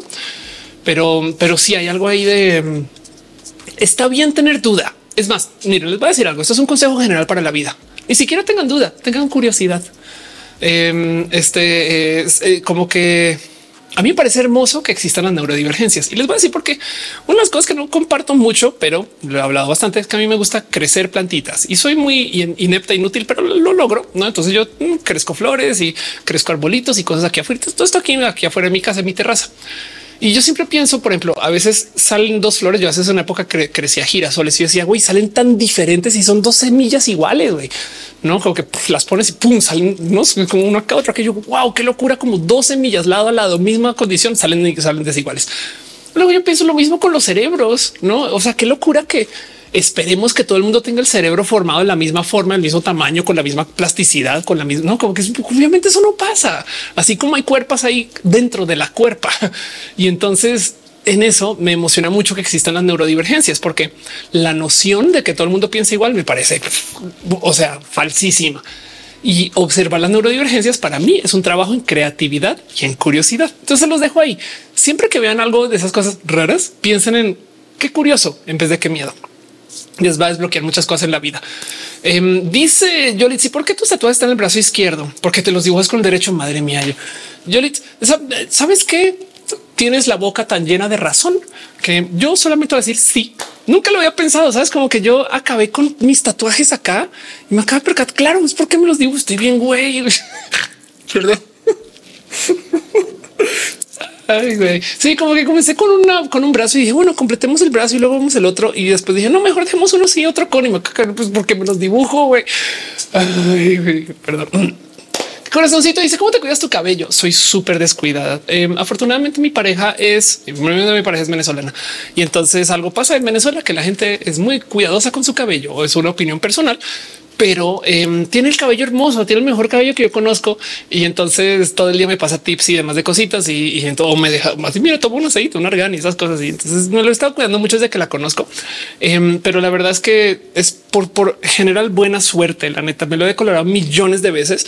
No me lo corto, no me lo despunto, pero como está decolorado, las puntas se caen y afortunadamente se mantiene bien. Ahora he de avisarte que antes de transicionar, la gente en el chat, o sea, ustedes mismos, pues bueno, otras personas supongo, haciendo el chiste que yo tenía cabello genéticamente modificado. Y entonces yo creo que es porque siempre he tenido buen cabello. No puede ser pilla piero o feria enamorada. Ay, ay, ay, sí, un poco. Manuel dice, tío, te tatuaste la copia línea para roja, no nos engañas. Te voy a decir fuera de broma que sí tengo una copia línea. Em, la copia línea es lo que en México conocen como el acordeón. Entonces esto aquí yo siempre me escribía las copias líneas, o sea, el acordeón, eh, las respuestas del examen, todo eso. Yo, siempre me lo escribía aquí. Em, y ahora tengo ahí tatuado sí, que es la ley de oro en la impro, que en esencia es el si nunca sabes qué hacer, tú dices sí y añade algo. Y eso es el teatro impro y entonces me gusta pensar que tengo todos los guiones del mundo donde va la copia línea. Pero bueno, Isaac dice que recomiendas para alguien que se quiere pintar el cabello por primera vez. Ve con alguien, por lo menos a que te lo decoloren. Nunca te decolores por tu propia cuenta si no sabes lo que estás haciendo. Te dice no eres amiga de Vico. Sí, yo me considero amiga de Vico. No hablamos hace mil años, pero pues es otra cosa. Em, dice Caro es Qué extraña manera de llamarle a hacer trampa en los exámenes. Sí, yo nunca hacía eso pero sí es un bonito nombre. Copiolines. Bueno, acordeón también es raro, pero supongo que porque acá doblan los papeles o algo así. Mira, dice que afortunada su chica venezolana. Te observo, te analizo y te respeto. Ahora Pop Culture dice venga saltando este eh, por Marte en su cumple. Luciano dice espero nunca te pregunten que si es por la canción de Ariana Grande. No, afortunadamente la canción llegó después. Guadalupe dice mi, hijo tiene miedo a transicionar y ser mujer. Yo le apoyo. ¿Algún consejo? Nada. Eso tú no más, no más. Eh, asegúrale que tiene apoyo. Es más, asegúrale que tiene apoyo así no transicione. ¿eh? O sea, como que para donde vaya además y tomará el paso cuando tome el paso, no le apures, no le aceleres, no, no le obligues. Simplemente en su momento lo hará y luego ya no lo hará. Sabes, puede que puede que viva una vida no binaria hermosa y que eso es una transición también. Pero bueno, dice Lux, hoy no es en México por carnaval. ¿Por qué cuál carnaval? No sabía. Pero dice, dile a tu pareja que nos role los tips para el cabello. Yo creo que debería. Este Caro dice, se acordeón por la forma de papel dobladito. Ándale. Manuel dice en público pide close up del tatuaje de, de CI. Vamos a ver si lo puedo mostrar. Este mm, yo creo que lo va a poder, yo creo que lo va a poder mostrar en esta cámara. Si lo muestro es aquí. Vamos a ver si se ve. Ok, dice la verdad es que no dice sí. Mentí. No vamos a ver Netflix. Dice perdón, dice yes and eh, o sea, está en inglés, pues y por ahí está. Aquí en la, contorsión. Bueno, el caso dice yes and no dice sí y, mm, y yo por consecuencia traigo la broma de que la directora de mi vida se llama Jessica Anderson, pero Victoria dice Mardi Gras es mañana. Ándale. Connie dice qué piensas de la destransición. Tengo un larguísimo video en YouTube hablando del tema, Connie, pero te digo algo, son tan válidas las destransiciones como las transiciones. Hay gente odiante antiderechos que ocupa a la gente que destransiciona para decir ya ves, te caché transo. Pero a ver, si arrepentirse de una decisión de vida implica que ya no deberías de poder tomar esa decisión, entonces el hecho de que exista el divorcio implica que la gente se debería dejar de casar. Al revés, yo acepto mucho a la gente que destransiciona porque esa gente ha pasado por un infierno, transicionó y luego no, y luego transicionaron y entonces están en una locura y, por consecuencia hay gente que es en lo que es por porque no es como un poquito como o sea, por supuesto que hay gente bisexual que ingresa a la vida LGBT y lo dice siempre no. Y entonces dicen no, también se puede pasar. Em, o sea, hay millones de motivos por los cuales la vida puede cambiar. Y dice Shaspi, identificaron tu tatuaje. La neta, sí. Pero bueno, em, yo creo que hay que hay que tenerle mucho cariño a la gente que destransiciona y es gente chida y especial que se asomó y dijo eh", y otra cosa y volvió. Y entonces es una plática. Y entonces dice Ricardo, si es transición, la respuesta es sí. Y si quieres, puedes pensar que la gente que destransiciona más bien está retransicionando o no. Hay algo ahí, no? Pero bueno, Carla dice siempre sentiste que estabas en cuerpo incorrecto. En mi vida me he sentido en el cuerpo incorrecto. Yo me, yo tengo el mejor cuerpo que tengo. Este a qué te diste cuenta que quería ser mujer? Yo creo que yo creo que honestamente em, Digo, yo transicioné a los 28, pero honestamente, según yo, mujer de siempre, no más que antes me lo negaba mucho. No sé, honestamente no tengo respuesta para eso, pero bueno, ese Walker dice buen día, un buen sin saber de ti. Gracias por estar acá. Gracias, Capitán Garrena, por estar tan al tiro. Em, dice Gordelta, ¿cómo, ¿cómo se logra la cabecita de algodón? Es un tinte. Bueno, la cabecita algodón. Ah, bueno, depende. O sea, la cabecita algodón llega con la edad, pero mm, no, más bien lo de coloras. O sea, usas un químico particular que literal afecta el cabello y en esencia elimina lo que da el color. El cabello se vuelve mucho más frágil em, y lo puedes quemar ¿no? en ese proceso de paso. ¿eh? Pero bueno, dice García, ¿por qué no te dejas el bigote? Nunca me ha crecido. Ahora fíjate, em, si tengo uno aquí por si acaso. Entonces cualquier cosa aquí está. Edgar García eh, eh, me sirve mucho porque a veces cuando quiero confundir a la gente es de no, Ophelia no está aquí. O sea, el caso em, está Ángel dice se te que eres muy alta. Wow, Ángel mío 1.90 sin tacones. Qué cagado que en qué se ve que me divierte mucho saber de eso. Este Heiner dice: ¿Te gusta Kim Petras? Kim Petras es una persona chida. Este y pues bueno, Emanuel dice cool. Dice que en una escuela unos, alumnos hicieron trampa con un código Morse. Wow. Mario dice em, este qué cerebro tienes. Me gusta pensar que es un cerebro medianamente funcional. Este dice eh, estamos hablando del acordeón. Em, Isaac, eh, quien se lo quiere pintar por primera vez y que te lo decolore a alguien. Pero bueno, Oliver dice cuál es tu mayor miedo? Es una buena pregunta. ¿eh? eh quizás, bueno, hay unos, hay unos terrores horribles que son genuinos terrores, no poder hablar ni escuchar, o sea, que una situación ascensorial como estos casos de eh, súper de pesadilla, no de em, una anestesia y entonces te desconectas, pero todavía estás presente. Ese tipo de cosas em, dan raros em, miedos, miedos. La verdad es que hace mucho tiempo descubrí que yo le tengo miedo, no le tengo miedo a las alturas. Em, lo que sí es definitivamente soledad, irrelevancia, no irrelevancia, soledad definitivamente me aterra, la ansiedad también. Y hay algo ahí. Yo, yo tengo heridas de, abandono como de formación. Entonces, eh, todo aquello que, le, que me despierte el sentir de abandono, híjole, hace que mi cerebro se ponga en la loca. Alegre dice el mayor terror de Ofelia es un roja en viernes. Eso también puede pasar. Este eh, dice que sí, Juan Jorge se brinca, brinca tú primero y muéstrame. Este es porque estás hablando de Magali Chávez. Puchi dice eres guapísima. Gracias por estar acá. Tú también eres una persona bien cool. Mario Alcalá dice tengo un negocio para gente de ambiente. Es muy padre su onda. Nunca me lo imaginé. Qué chido. Gracias por estar acá. Eh, Mar dice mi miedo es una extremidad. Lo que parece mi mamá a sus alumnos les hacía hacer acordeones. Decía que el, eh, mejor lo escondiera a punto al examen. Era matemática, así que todo solo se engañaba para hacer formularios. Ándale, Jennifer dice las hot girls tenemos heridas de abandono.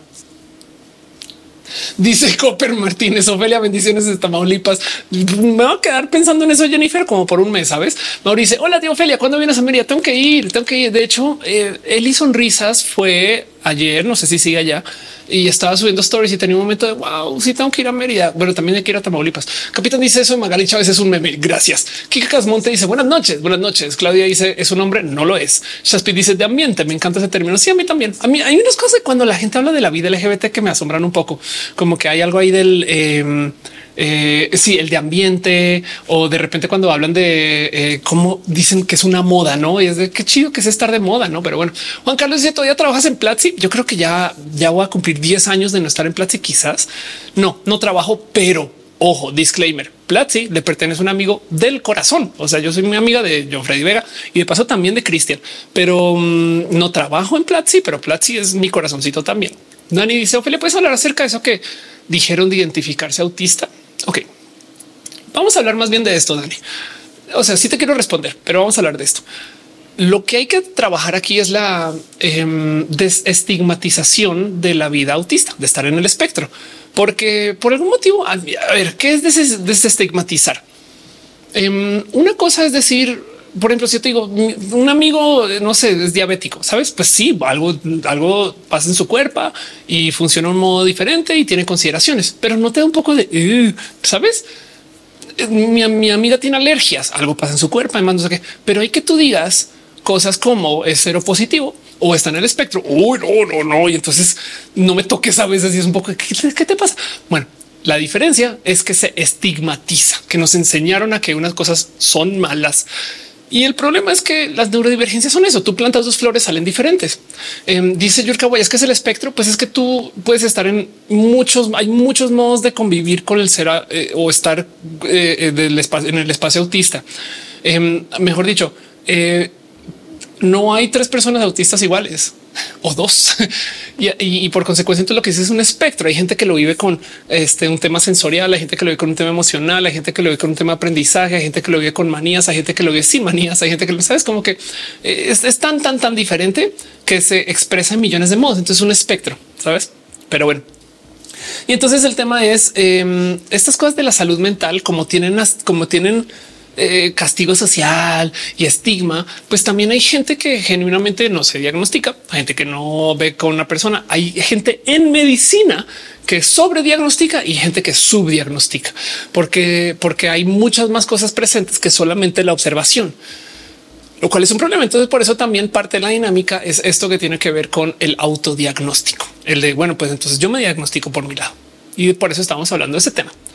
Pero bueno, este gracias, capitán, que por estar tan al tiro. Alejandro nos dice buenas noches. Viendo primera vez viéndote, me parecen interesantes tus opiniones. Gracias. De verdad, Gabriel Galván deja un abrazo financiero. Muchas gracias. Urge que las mamás presenten. Te invito a un episodio. Oye, creo que alguien me había robado para que están preguntando que alguien que hable un tema me robaron y nunca fui. En fin, pero sería chido. No, no, no las conozco bien, pero creo que hacen contenido chido. Em, de paso, no más amable recordatorio, todos los abrazos financieros, o sea, sus donativos, sus flores, sus regalos, todo eso que dejan eh, se reinvierten en este show. Muchas gracias. Gracias de verdad.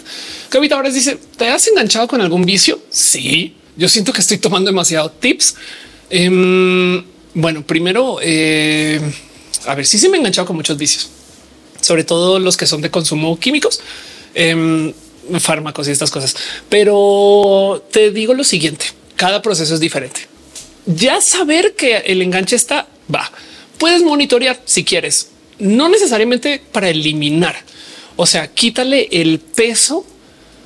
Es como a mí me gusta decir una cosa es ser ansiosa, otra cosa es tener ansiedad de que eres una persona ansiosa. Es un pedo como muy de que si a tus papás les gusta algo, entonces ya no lo encuentras cool.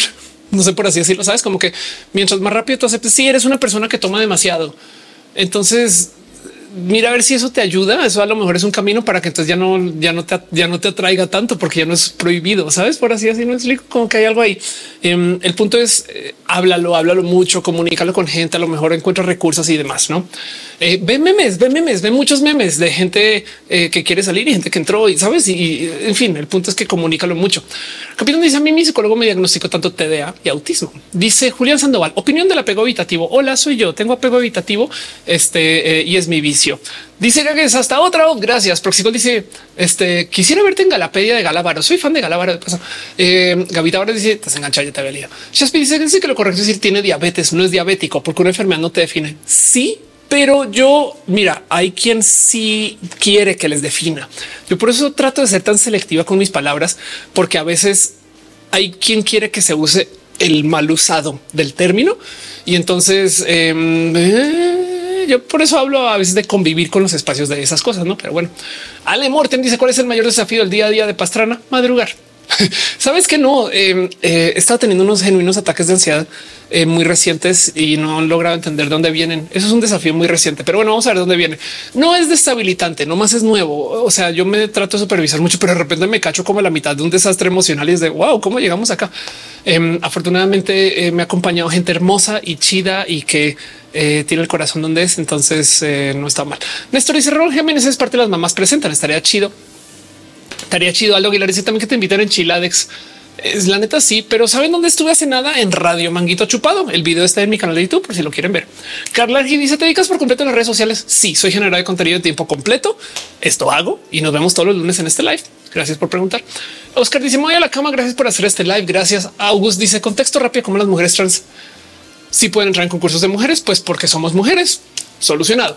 Tanatóloga dice con todo gusto puedo ayudarte con esa ansiedad. Dame oportunidad, pero espera, yo primero tengo que dar la oportunidad yo a mí misma, pero te entiendo. Eh, dame chance de aterrizar un poquito más mi vida y, suena es, algo entretenido. Es, que más bien es que estoy como aprendiendo a conocerme otra vez. No sé si es un tema de edad, de ejercicio, cambio de vida, cambio de estilo de vida. Em, este COVID eh, o, que siempre he estado ahí. Hasta ahora le estoy dando permiso que se exprese más en muchas cosas. No eh, dice Luciérnaga, eh, ¿cómo trabajas el apego? Si trae una esa madre del abandono, es un súper tema. Es que es neta. Ya sé, la neta, neta, sí me ha costado mucho negociarlo, honestamente. una solución que ocupo yo es trabajar mi propia independencia. Y es una locura.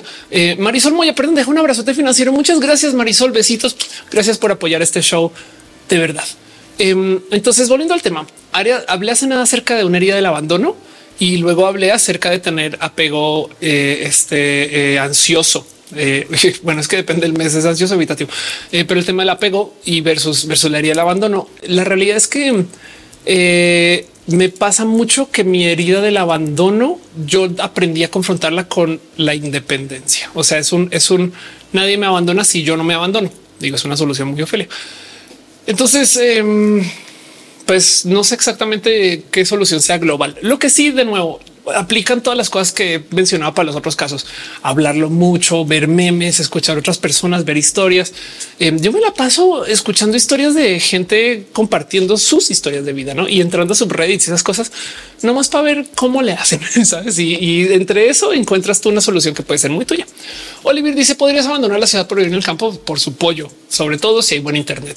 Capitán dice cualquier eh, también ando por acá. Qué chido. Muchas gracias. Lo mismo digo. Gisela dice que podría ser tú mismo. Digo de ti, Gisela. Augusto veces dice hay gente que dice que las mujeres trans no pueden por las condiciones físicas. Claro, porque lo que están tratando de decir, palabras más, palabras menos, es hombre fuerte, mujer débil. Y es de si me argumentan por fuera de que los hombres son más fuertes que las mujeres por nacimiento, podemos hablar. Si no, es misoginia. Pero bueno, dice no, no, no, paso uno negación. Si mujer Ophelia, cuando andes por acá, eres bienvenido a nuestro salón de belleza. Gracias por decirlo. El gordo del deja un abrazo financiero. Gracias de verdad, gordo. Te quiero un chingo. Aldo Aguilar dice quién te gustaría que te entrevistara. Platónico. A ver, un momento, un momento muy diferente. Una entrevista con Platónico. Eh, no, les voy a contar algo que me pasó. Soy un hiper mega turbo fan de LP.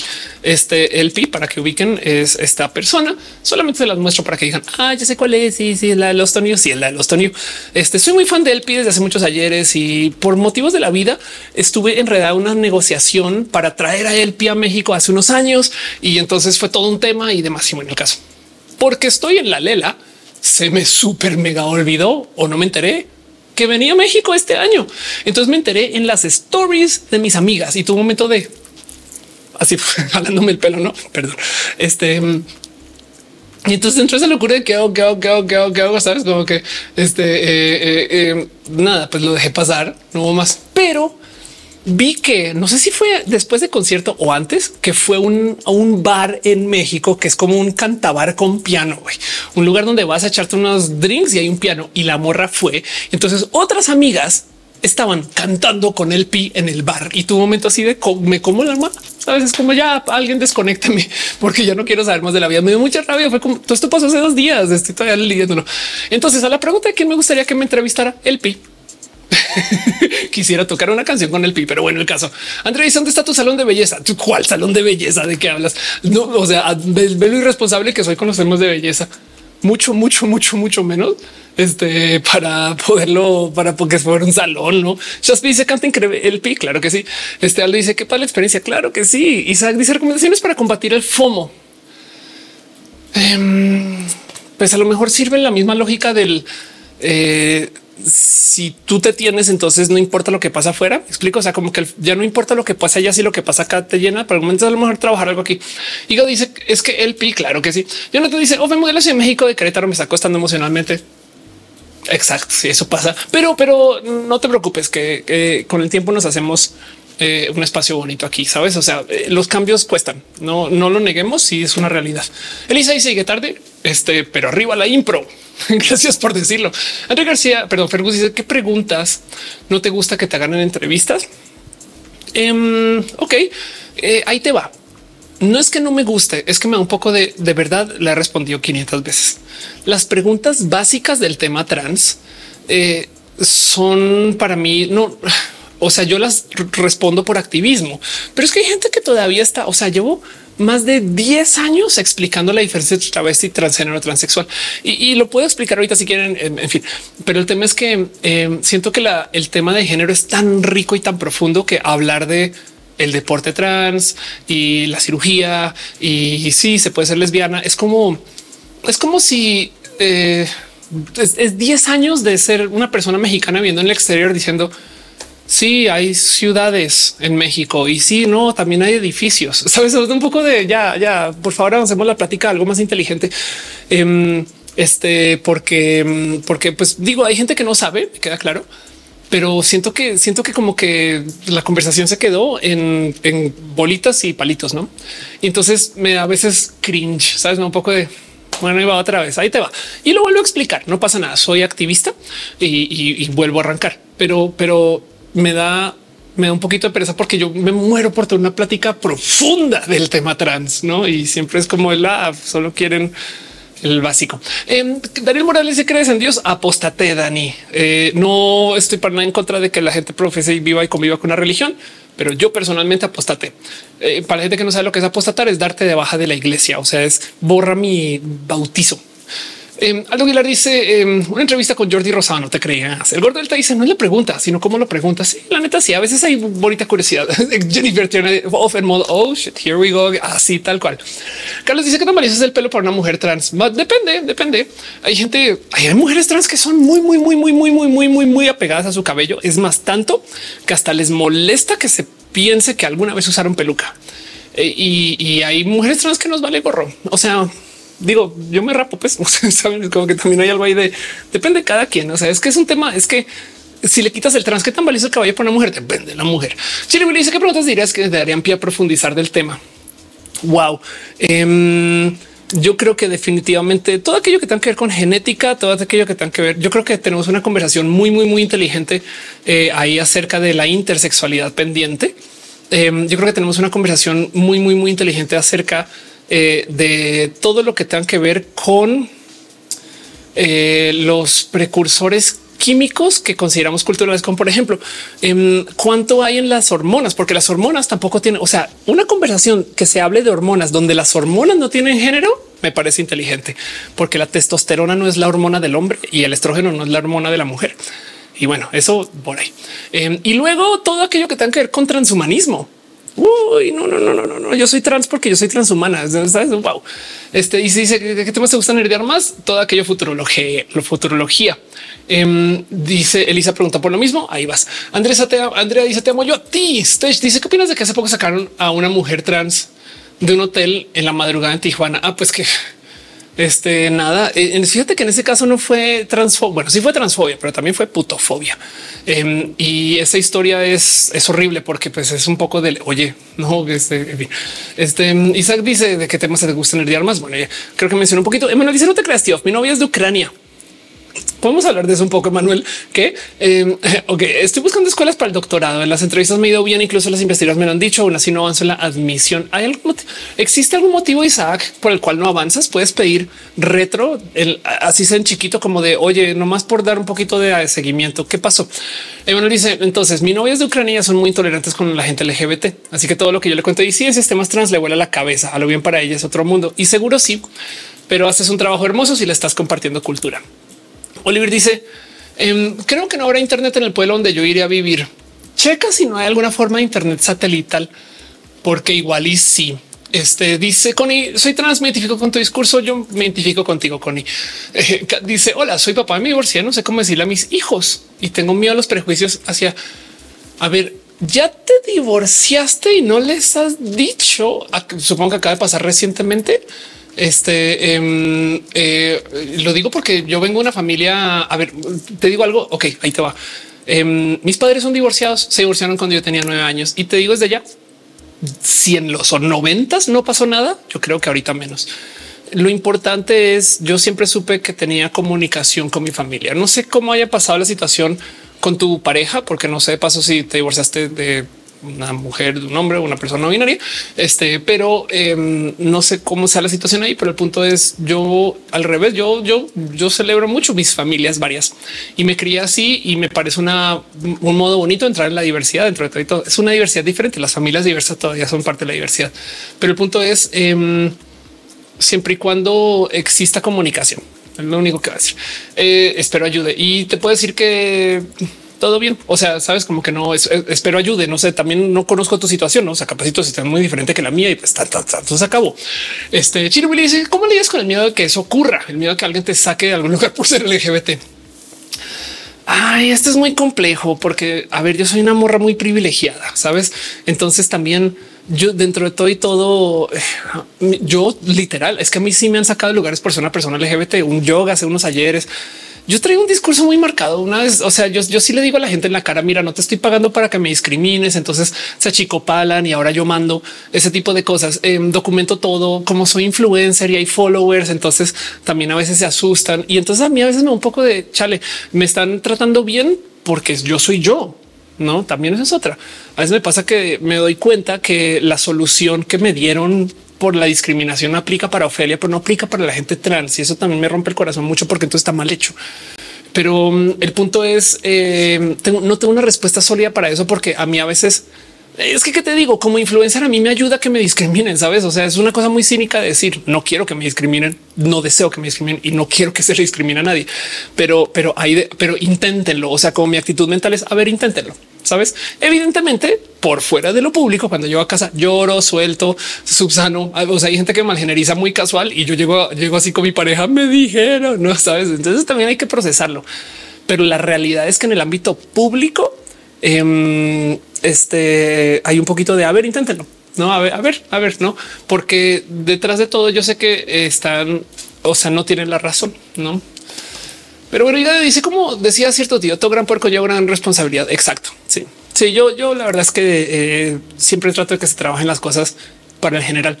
Pero bueno, dice Connie Marcela transfobia mi amiga Eli Sonrisas, que eh, se queja, es comediante. Entonces, a veces, cuando, por ejemplo, no sé, la computadora no, no prende, dice pinche computadora transfóbica. Cuando el, proyector no quiere funcionar, pinche proyector transfóbico. la quiero mucho. Isaac dice: ¿Crees que la actualidad las personas de tercera edad han tenido un mayor acercamiento a la tecnología o ha crecido más su rezago? Es que depende de tu definición de tecnología. La gente de la tercera edad, acuérdate, tuvieron computadoras ya, no más que sus computadoras, no? Tanto lo que dices nos pasa por igual. No soy influencer, pero exijo respeto. Soy bisexual. Y creo que ha pasado. Sí, de nuevo. Y, ojo, es que a ver, em, eh, dentro del privilegio las cosas son menos tragedia, ¿no? Y, entonces eh, hay que saber observar. la solución del privilegio no es eliminarlo, es aceptar que existe y trabajar para que no se requiera para estar donde estás, ¿no? O sea, es, trabajar para que ese privilegio no sea una obligación. Em, y entonces una le intenta. Pero el tema es que dentro de toda esa locura, a mí me consta que yo vengo de a ver, pues de nuevo, soy una morra trans alta, este eh, que entro de un, chingo de hegemonías y que por supuesto que pues, eh, intimido, no? Y esas entonces, como que yo sé que a veces eh, hay unas situaciones donde a mí no me están discriminando o atrévanse y eso no necesariamente em, es la vivencia trans, no? Y, entonces, em, ante el que me discriminen estas cosas, pues está el carajo, no? También, por supuesto. yo no quiero, pero el punto es que em, eh, siempre traigo esta mentalidad de a ver, a ver, a ver hasta dónde, a ver, a ver cómo va su, estrategia de discriminación. Saber quiero dice cuál es tu visión sobre la inteligencia artificial, el potencial sobre la tecnología existente. Lo mencioné hace un ratito, Kira. Las inteligencias artificiales que tenemos ahorita son las peores inteligencias artificiales que existen. Solo pueden mejorar y van a mejorar de modos diversos. Unas van a mejorar para allá para mal, unas van a mejorar para bien. Entonces vamos a ver qué pasa en los próximos cinco años. A mí me emociona mucho, no? Dice Yurka Guayas, ¿qué es la hegemonía? La hegemonía es, eh, eh, eh, es donde es llamémosle los supuestos estándares. Me explico. Las bellezas hegemónicas, ser blanca es hegemónica. Sabes? Marta Corrales eh, dice: Buen capitán, que de estudiar. Ok. Este María del Carmen dice: Qué mujer sota. Bueno, mío 1.90. Mackenzie dice: ver tus lives. Gracias por acompañar. Em, dice Iga de Pato como de otra vez, no todo gran poder lleva conlleva gran responsabilidad. Muchas gracias. A ver qué más hay por ahí en el chat. Le voy a dar scroll. Este dice Marta, buenos días de España, buenas noches en México, que días de poder coincidir. Gracias. Ya estoy cerrando ahora sí la transmisión. Ya se está acabando un poquito el tiempo, pero de todos modos em, sigo leyendo un poquito lo que estén poniendo en el chat. Jorge Taylor dice es el gran problema. La gente este buscas el sí, claro. Sí, dice Leo, no es Leo. Ya pediste unos Vision Pro. Leo, no estoy hecha de billetes. no, mira, Leo, ya quisiera. La verdad es que son muy, muy, muy, muy, muy caros. Es un dispositivo que creo que eh, por ahora, a menos que de puro chance de la marca llegue a mis manos o de alguien, eh, yo creo que yo no los, no los estaré comprando, pero no quiere decir que no estén a favor de. Me gusta mucho que exista dispositivo. Me emociona mucho. O sea, la verdad es que sí soñaré con ellos por ahora. María del Carmen dice: Mides 1.90 sin tacones. Claro que sí.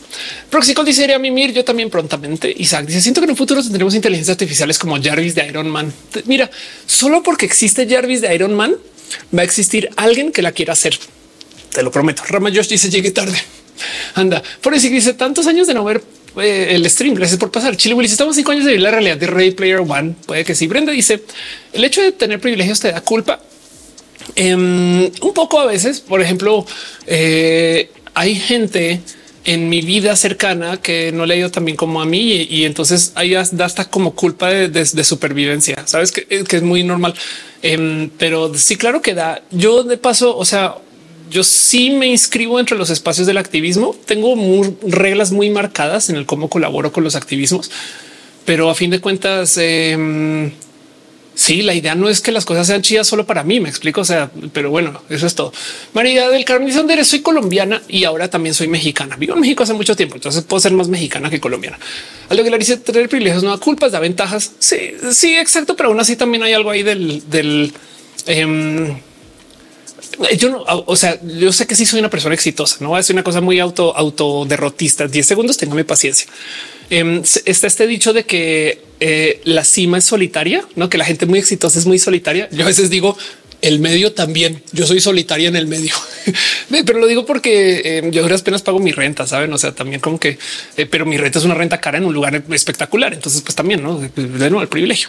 Bonnie dice Ofelia con los años más bella. Muchas gracias. Todo es puro filtro. Alejandro Serplan dice mucho lo que se crea en tech nace de alguna chaqueta mental. Me encanta cómo lo propones porque sí, así funciona. Hardcore dice iré a dormir. Muchas gracias por el live. Gracias por estar acá todos los lunes y yo también me voy a estar despidiendo unos minutos. Hanga eh, me dice que si sé que es asteriscos.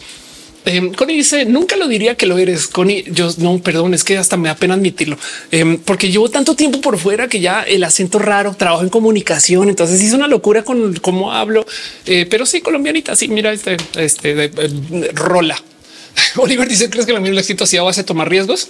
No siempre, no, hay unos éxitos que son así por puro chiripazo. Pero sí, em, dice Abelino, gracias por el live, muchas gracias. Este, dice Manuel, my name is Mónica, eje, Mónica. Sí, em, dice Robert, ¿qué opinas de la chica trans que fue a por zapatero que no le dijo señorita? Esa chica em, la conozco, la conozco mucho y la verdad es que es una morra neurodivergente y me choca cómo la viralizaron, porque la viralizaron desde el hate. Tiene toda la razón. Todo lo que dice tiene toda la razón. Pero también estamos hablando que es una persona neurodivergente que se está comunicando con el hartazgo con ese güey porque le ha tocado en millones de lugares más. Es que conozco un poquito de su vida y le ha tocado complejo. Entonces es una lástima que la viralizaron desde el hate, sabes? Y, es injusto. O sea, ojalá esté bien. Pero bueno, dice Silvio, es en vivo el video, es en vivo. Marta dice, Ofelia, ya te mandó una entrevista de TV que acaba de grabar sobre de TV, sobre la intersexualidad. Em, ah, ya te mandaré. Mándamela así. Que deli. Eh, Luis 7 eh, Z dice qué persona tan interesante. Mismo digo, te dice Luis. Este dice eh, Shaspit. Si no puedo comprar un iPhone menos unos Vision Pro, ándale. Carlos dice: ¿Viste el Super Bowl? Vi el Super Bowl. Lo vi con mi pareja y claro que sí. Este eh, dice: eh, Me baneó. ¿Dónde te, te? Em, ¿Qué más hay por ahí? Eric dice: ¿Qué piensa que el ser humano irrumpe una ley de la robótica y utiliza estos para dañar? Em, bueno, las leyes de la robótica fueron escritas por seres humanos, por consecuencia son eh, ignorables por los seres humanos, tanto como las leyes son escritas por seres humanos y aún así hay quien las ignora. Pero bueno, Raman yo sí es mejor, mucho mejor. Este Luis León dice lo interesante, culta fluida. Muchas gracias. Qué bonito que digas fluida. Eh, me interesa mucho esa palabra. Adal Rock dice te admiro yo a ti. Algo que le dice cuál fue el que más te dio risa del Super Bowl. Eh, yo me sigo. Es que soy muy fan de Marvel. Entonces el cuento de que se acerca eh, este, el novio de Taylor Swift y le dice Tony Stark construyó, Tony Stark ganó el Super Bowl con solamente lo que tenía una cueva. Me lo, sigo gozando mucho. María Carmen se me va a dormir. Gracias. Connie Marcela dice crees en Dios, apóstate, Connie. Em, eh, que es desregistrar, es, cancelar tu bautizo. O sea, es, es un proceso, es, enteramente político. De paso, no recomiendo apostatar a menos que quieran de verdad. Pero el punto es eh, la respuesta es no. pero, pero bueno, el caso eh, aún así no estoy en contra del proceso religioso. Eh, me lo gozo mucho. Culturalmente hablando, me parece hermoso, pero yo personalmente apóstate. Cinnamon dice eres colombiana, soy colombiana, también soy mexicana. Moonpie dice wow. Eh, Aldo Aguilar dice cuál ah, ya lo había leído, pero te había dicho. Y Hargab dice me dejaste con la duda, tres asteriscos.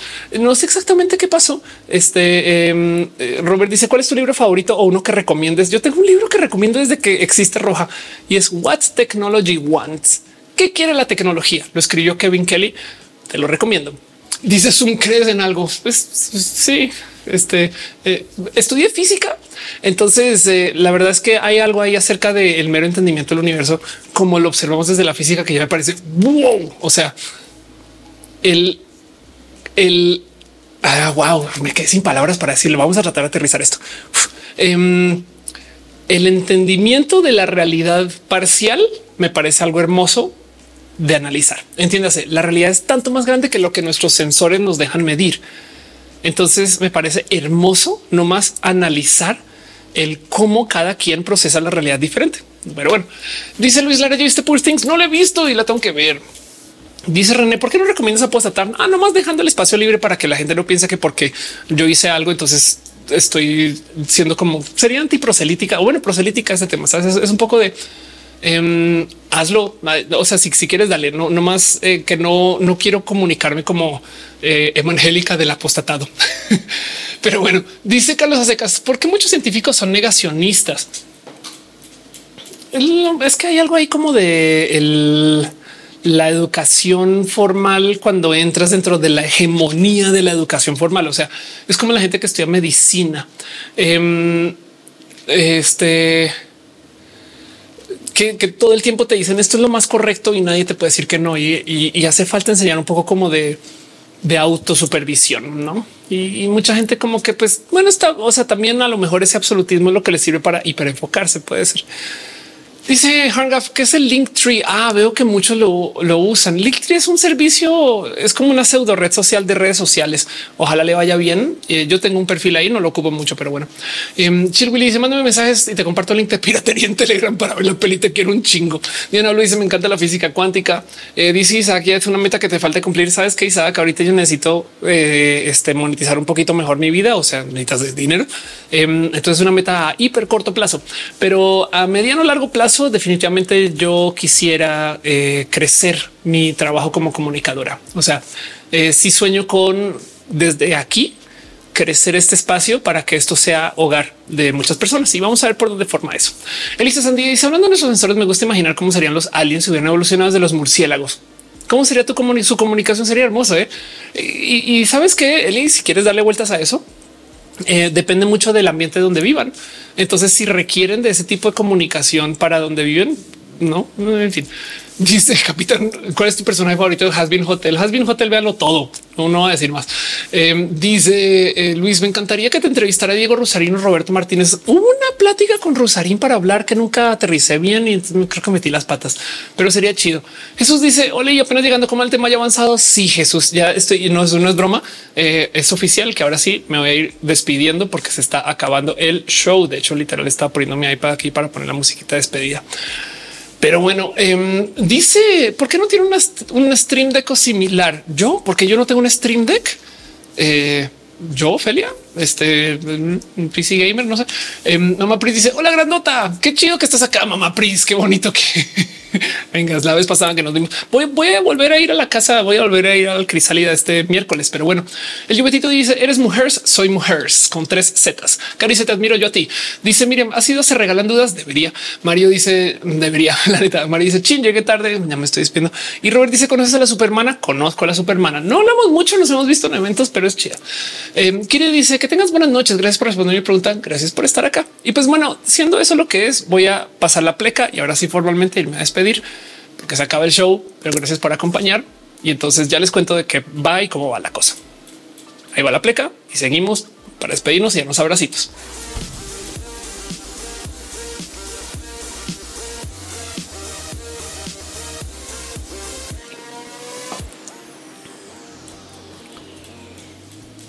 Muy bien, pues muchas gracias, gente bonita.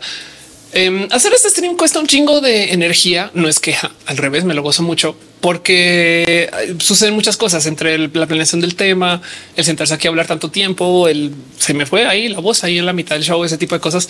Y sobre todo lo más bonito es estar leyéndoles a ustedes porque ustedes vienen desde millones de lugares. Como que em, yo me siento a pensar un poquito del que él nos invita a reunirnos y a veces no encuentro solución así como muy, muy, muy, muy, muy solucionada, pero me un poquito de qué bueno que esto suceda, no como que hay algo ahí del eh, es chido encontrarnos.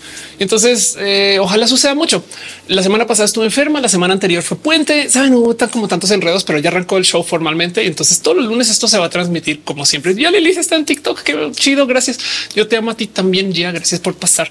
Dice gracias por tu tiempo, tu energía, por tu sabiduría. Muchas gracias. Isaac dice ahora mini roja. Por ahora mini roja em, eh, está en pausa, pero porque estoy haciendo los videos diarios o casi que diarios. Entonces eh, vamos a ver cómo organizo eso, pero igual de todos modos los mini rojas ya no son después de roja, sino son el día después, cuando son. Pero bueno, de todos modos, aquí estamos para el live y estoy subiendo también videos a TikTok y a Instagram. Y entonces hay otra cuenta. Gilberto dice y continúo contando por cultivarme curiosidades. Muchas gracias. Mañana Gordita dice un gusto como siempre. Muchas gracias. Chaspi dice que por qué no usas un stream de casa cosita. Ah, eh, ¿por qué no lo uso? Porque hago cosas eh, que el stream deck me limitaría. Ya, claro, la cosa de los botoncitos de cambios de escena y demás, pues porque acá tengo toda la compu. O sea, lo que tengo aquí es literal el mouse, un teclado y para que veas Shaspin, el cuento es eh, y acá tengo, es más, creo que en la otra eh, se ve, un, no, ya no sé, pero acá tengo mi compu con todo. Entonces, literal, si tengo que relanzar, abrir un zoom, poner no sé qué, todo eso tengo el full control de toda la cosa aquí. Y, mm, y no más para que entiendas el nivel de maña. Eso es un teclado hiper silencioso y este es un mouse hiper silencioso para que no se escuche que estoy tecleando y moviendo el mouse. Pero bueno, Isaac dice Vito Villanista sobre un tema de hoy. La verdad me parece súper interesante. Qué chido. Y luego esos videos son de lo que va el live. Entonces por eso estamos acá. Maricio otra vez está un rato en live, pero esta vez me quedé y fue maravilloso. Gracias por asomarte de verdad y gracias por compartir y decirlo a otras personas. Eh, se aprecia mucho. Nat dice me encanta cómo explicas las cosas. Gracias por decirlo.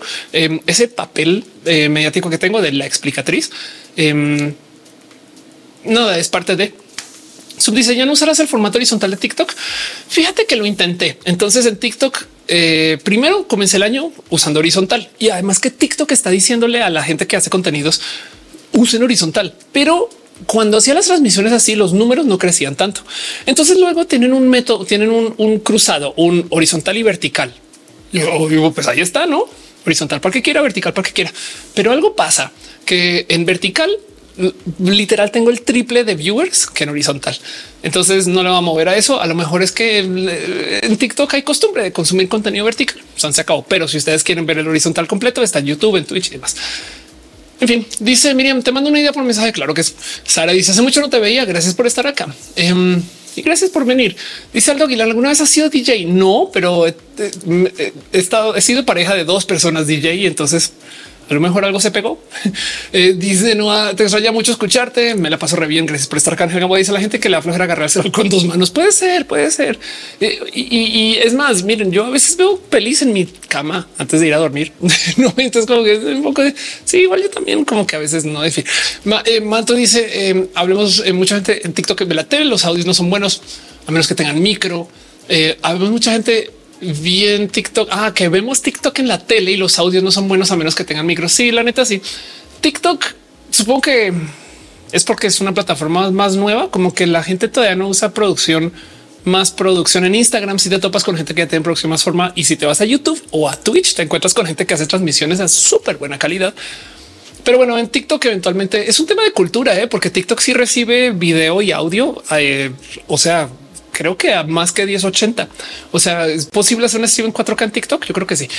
Y si no, por lo menos 1080 Full HD, 60 FPS, si puedes. Pero bueno, dice Manuel, yo también quiero ser DJ. Este va a ser el año. Dice Robert, ¿cuándo es tu próximo show? En marzo anuncio esas fechas. Eh, dice, la de TikTok es cero funcional ni para el usuario ni para el creador. Ándale. Vico dice, dices por favor el nombre del autor del libro, el que recomendé ahorita, eh, Kevin Kelly. Kevin Kelly de paso es muy famoso porque hizo una revista que se llama Wired. Elimina dice qué teléfono usas. Este tengo un iPhone 15. Ay, madre mía, tuve cosas. Tengo un iPhone 15 que quiero con todo mi corazón. Este Capitán dice te quiero mucho. Yo a ti, eh, Marta dice a TikTok le queda mucho por avanzar. Es una gran plataforma. ¿eh? Tienen de todo. O sea, TikTok, la verdad es que eh, más bien está haciendo millones de cosas al tiempo. La neta, ese es el tema con TikTok. Amigos, dice cómo puedo contactarte. Eh, mándame un mail oph arroba oph.la o pon un mensajito y prometo que los estoy viendo.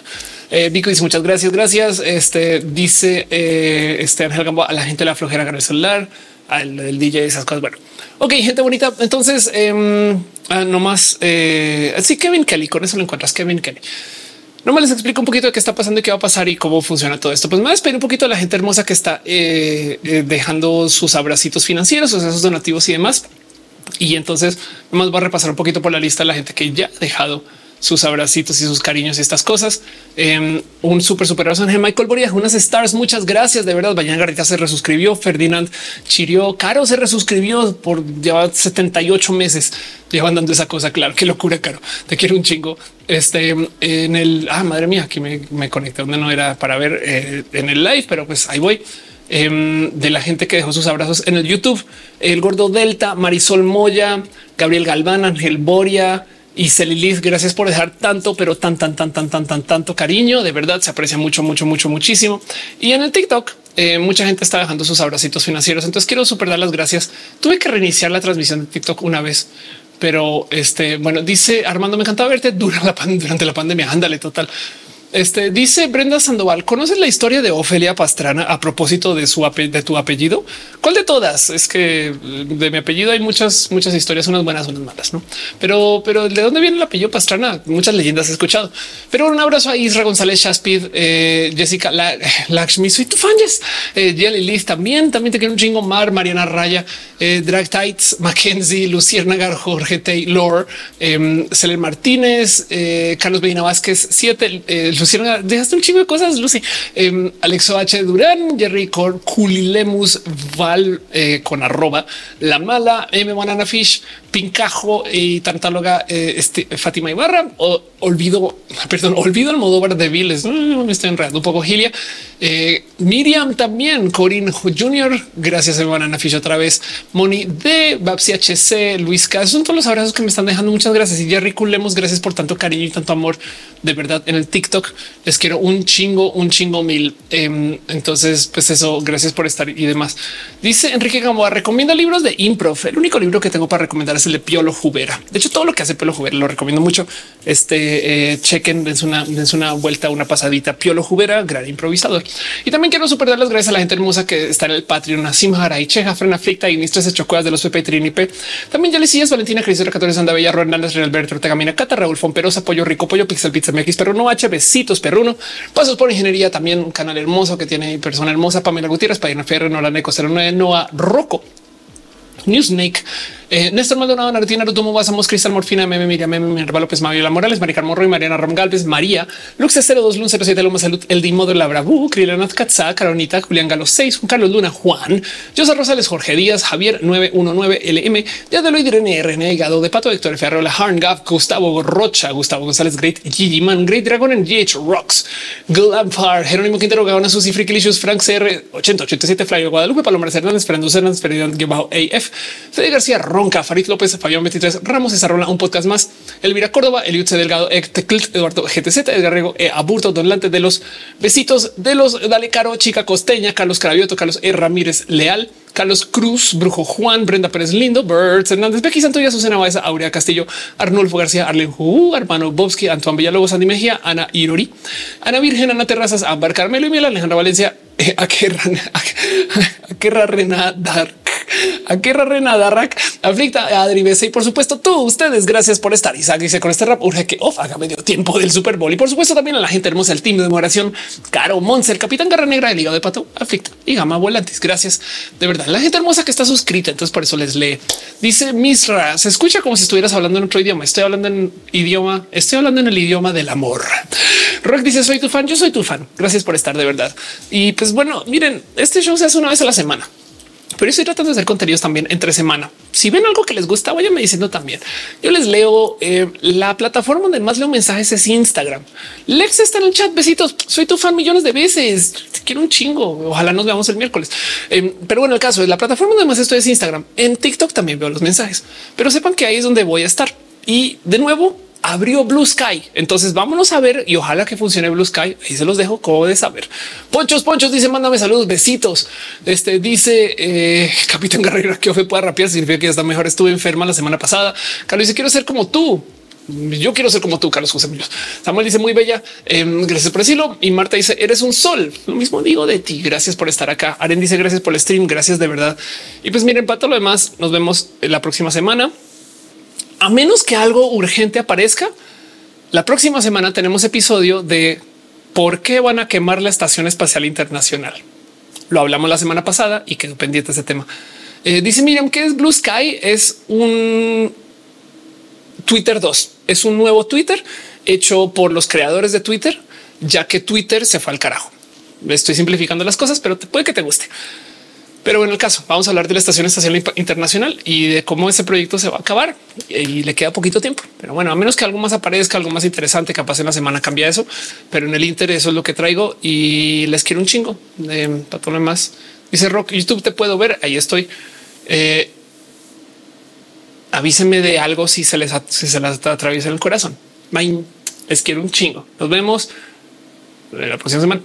Buenas noches, dice Luciana. Buenas noches.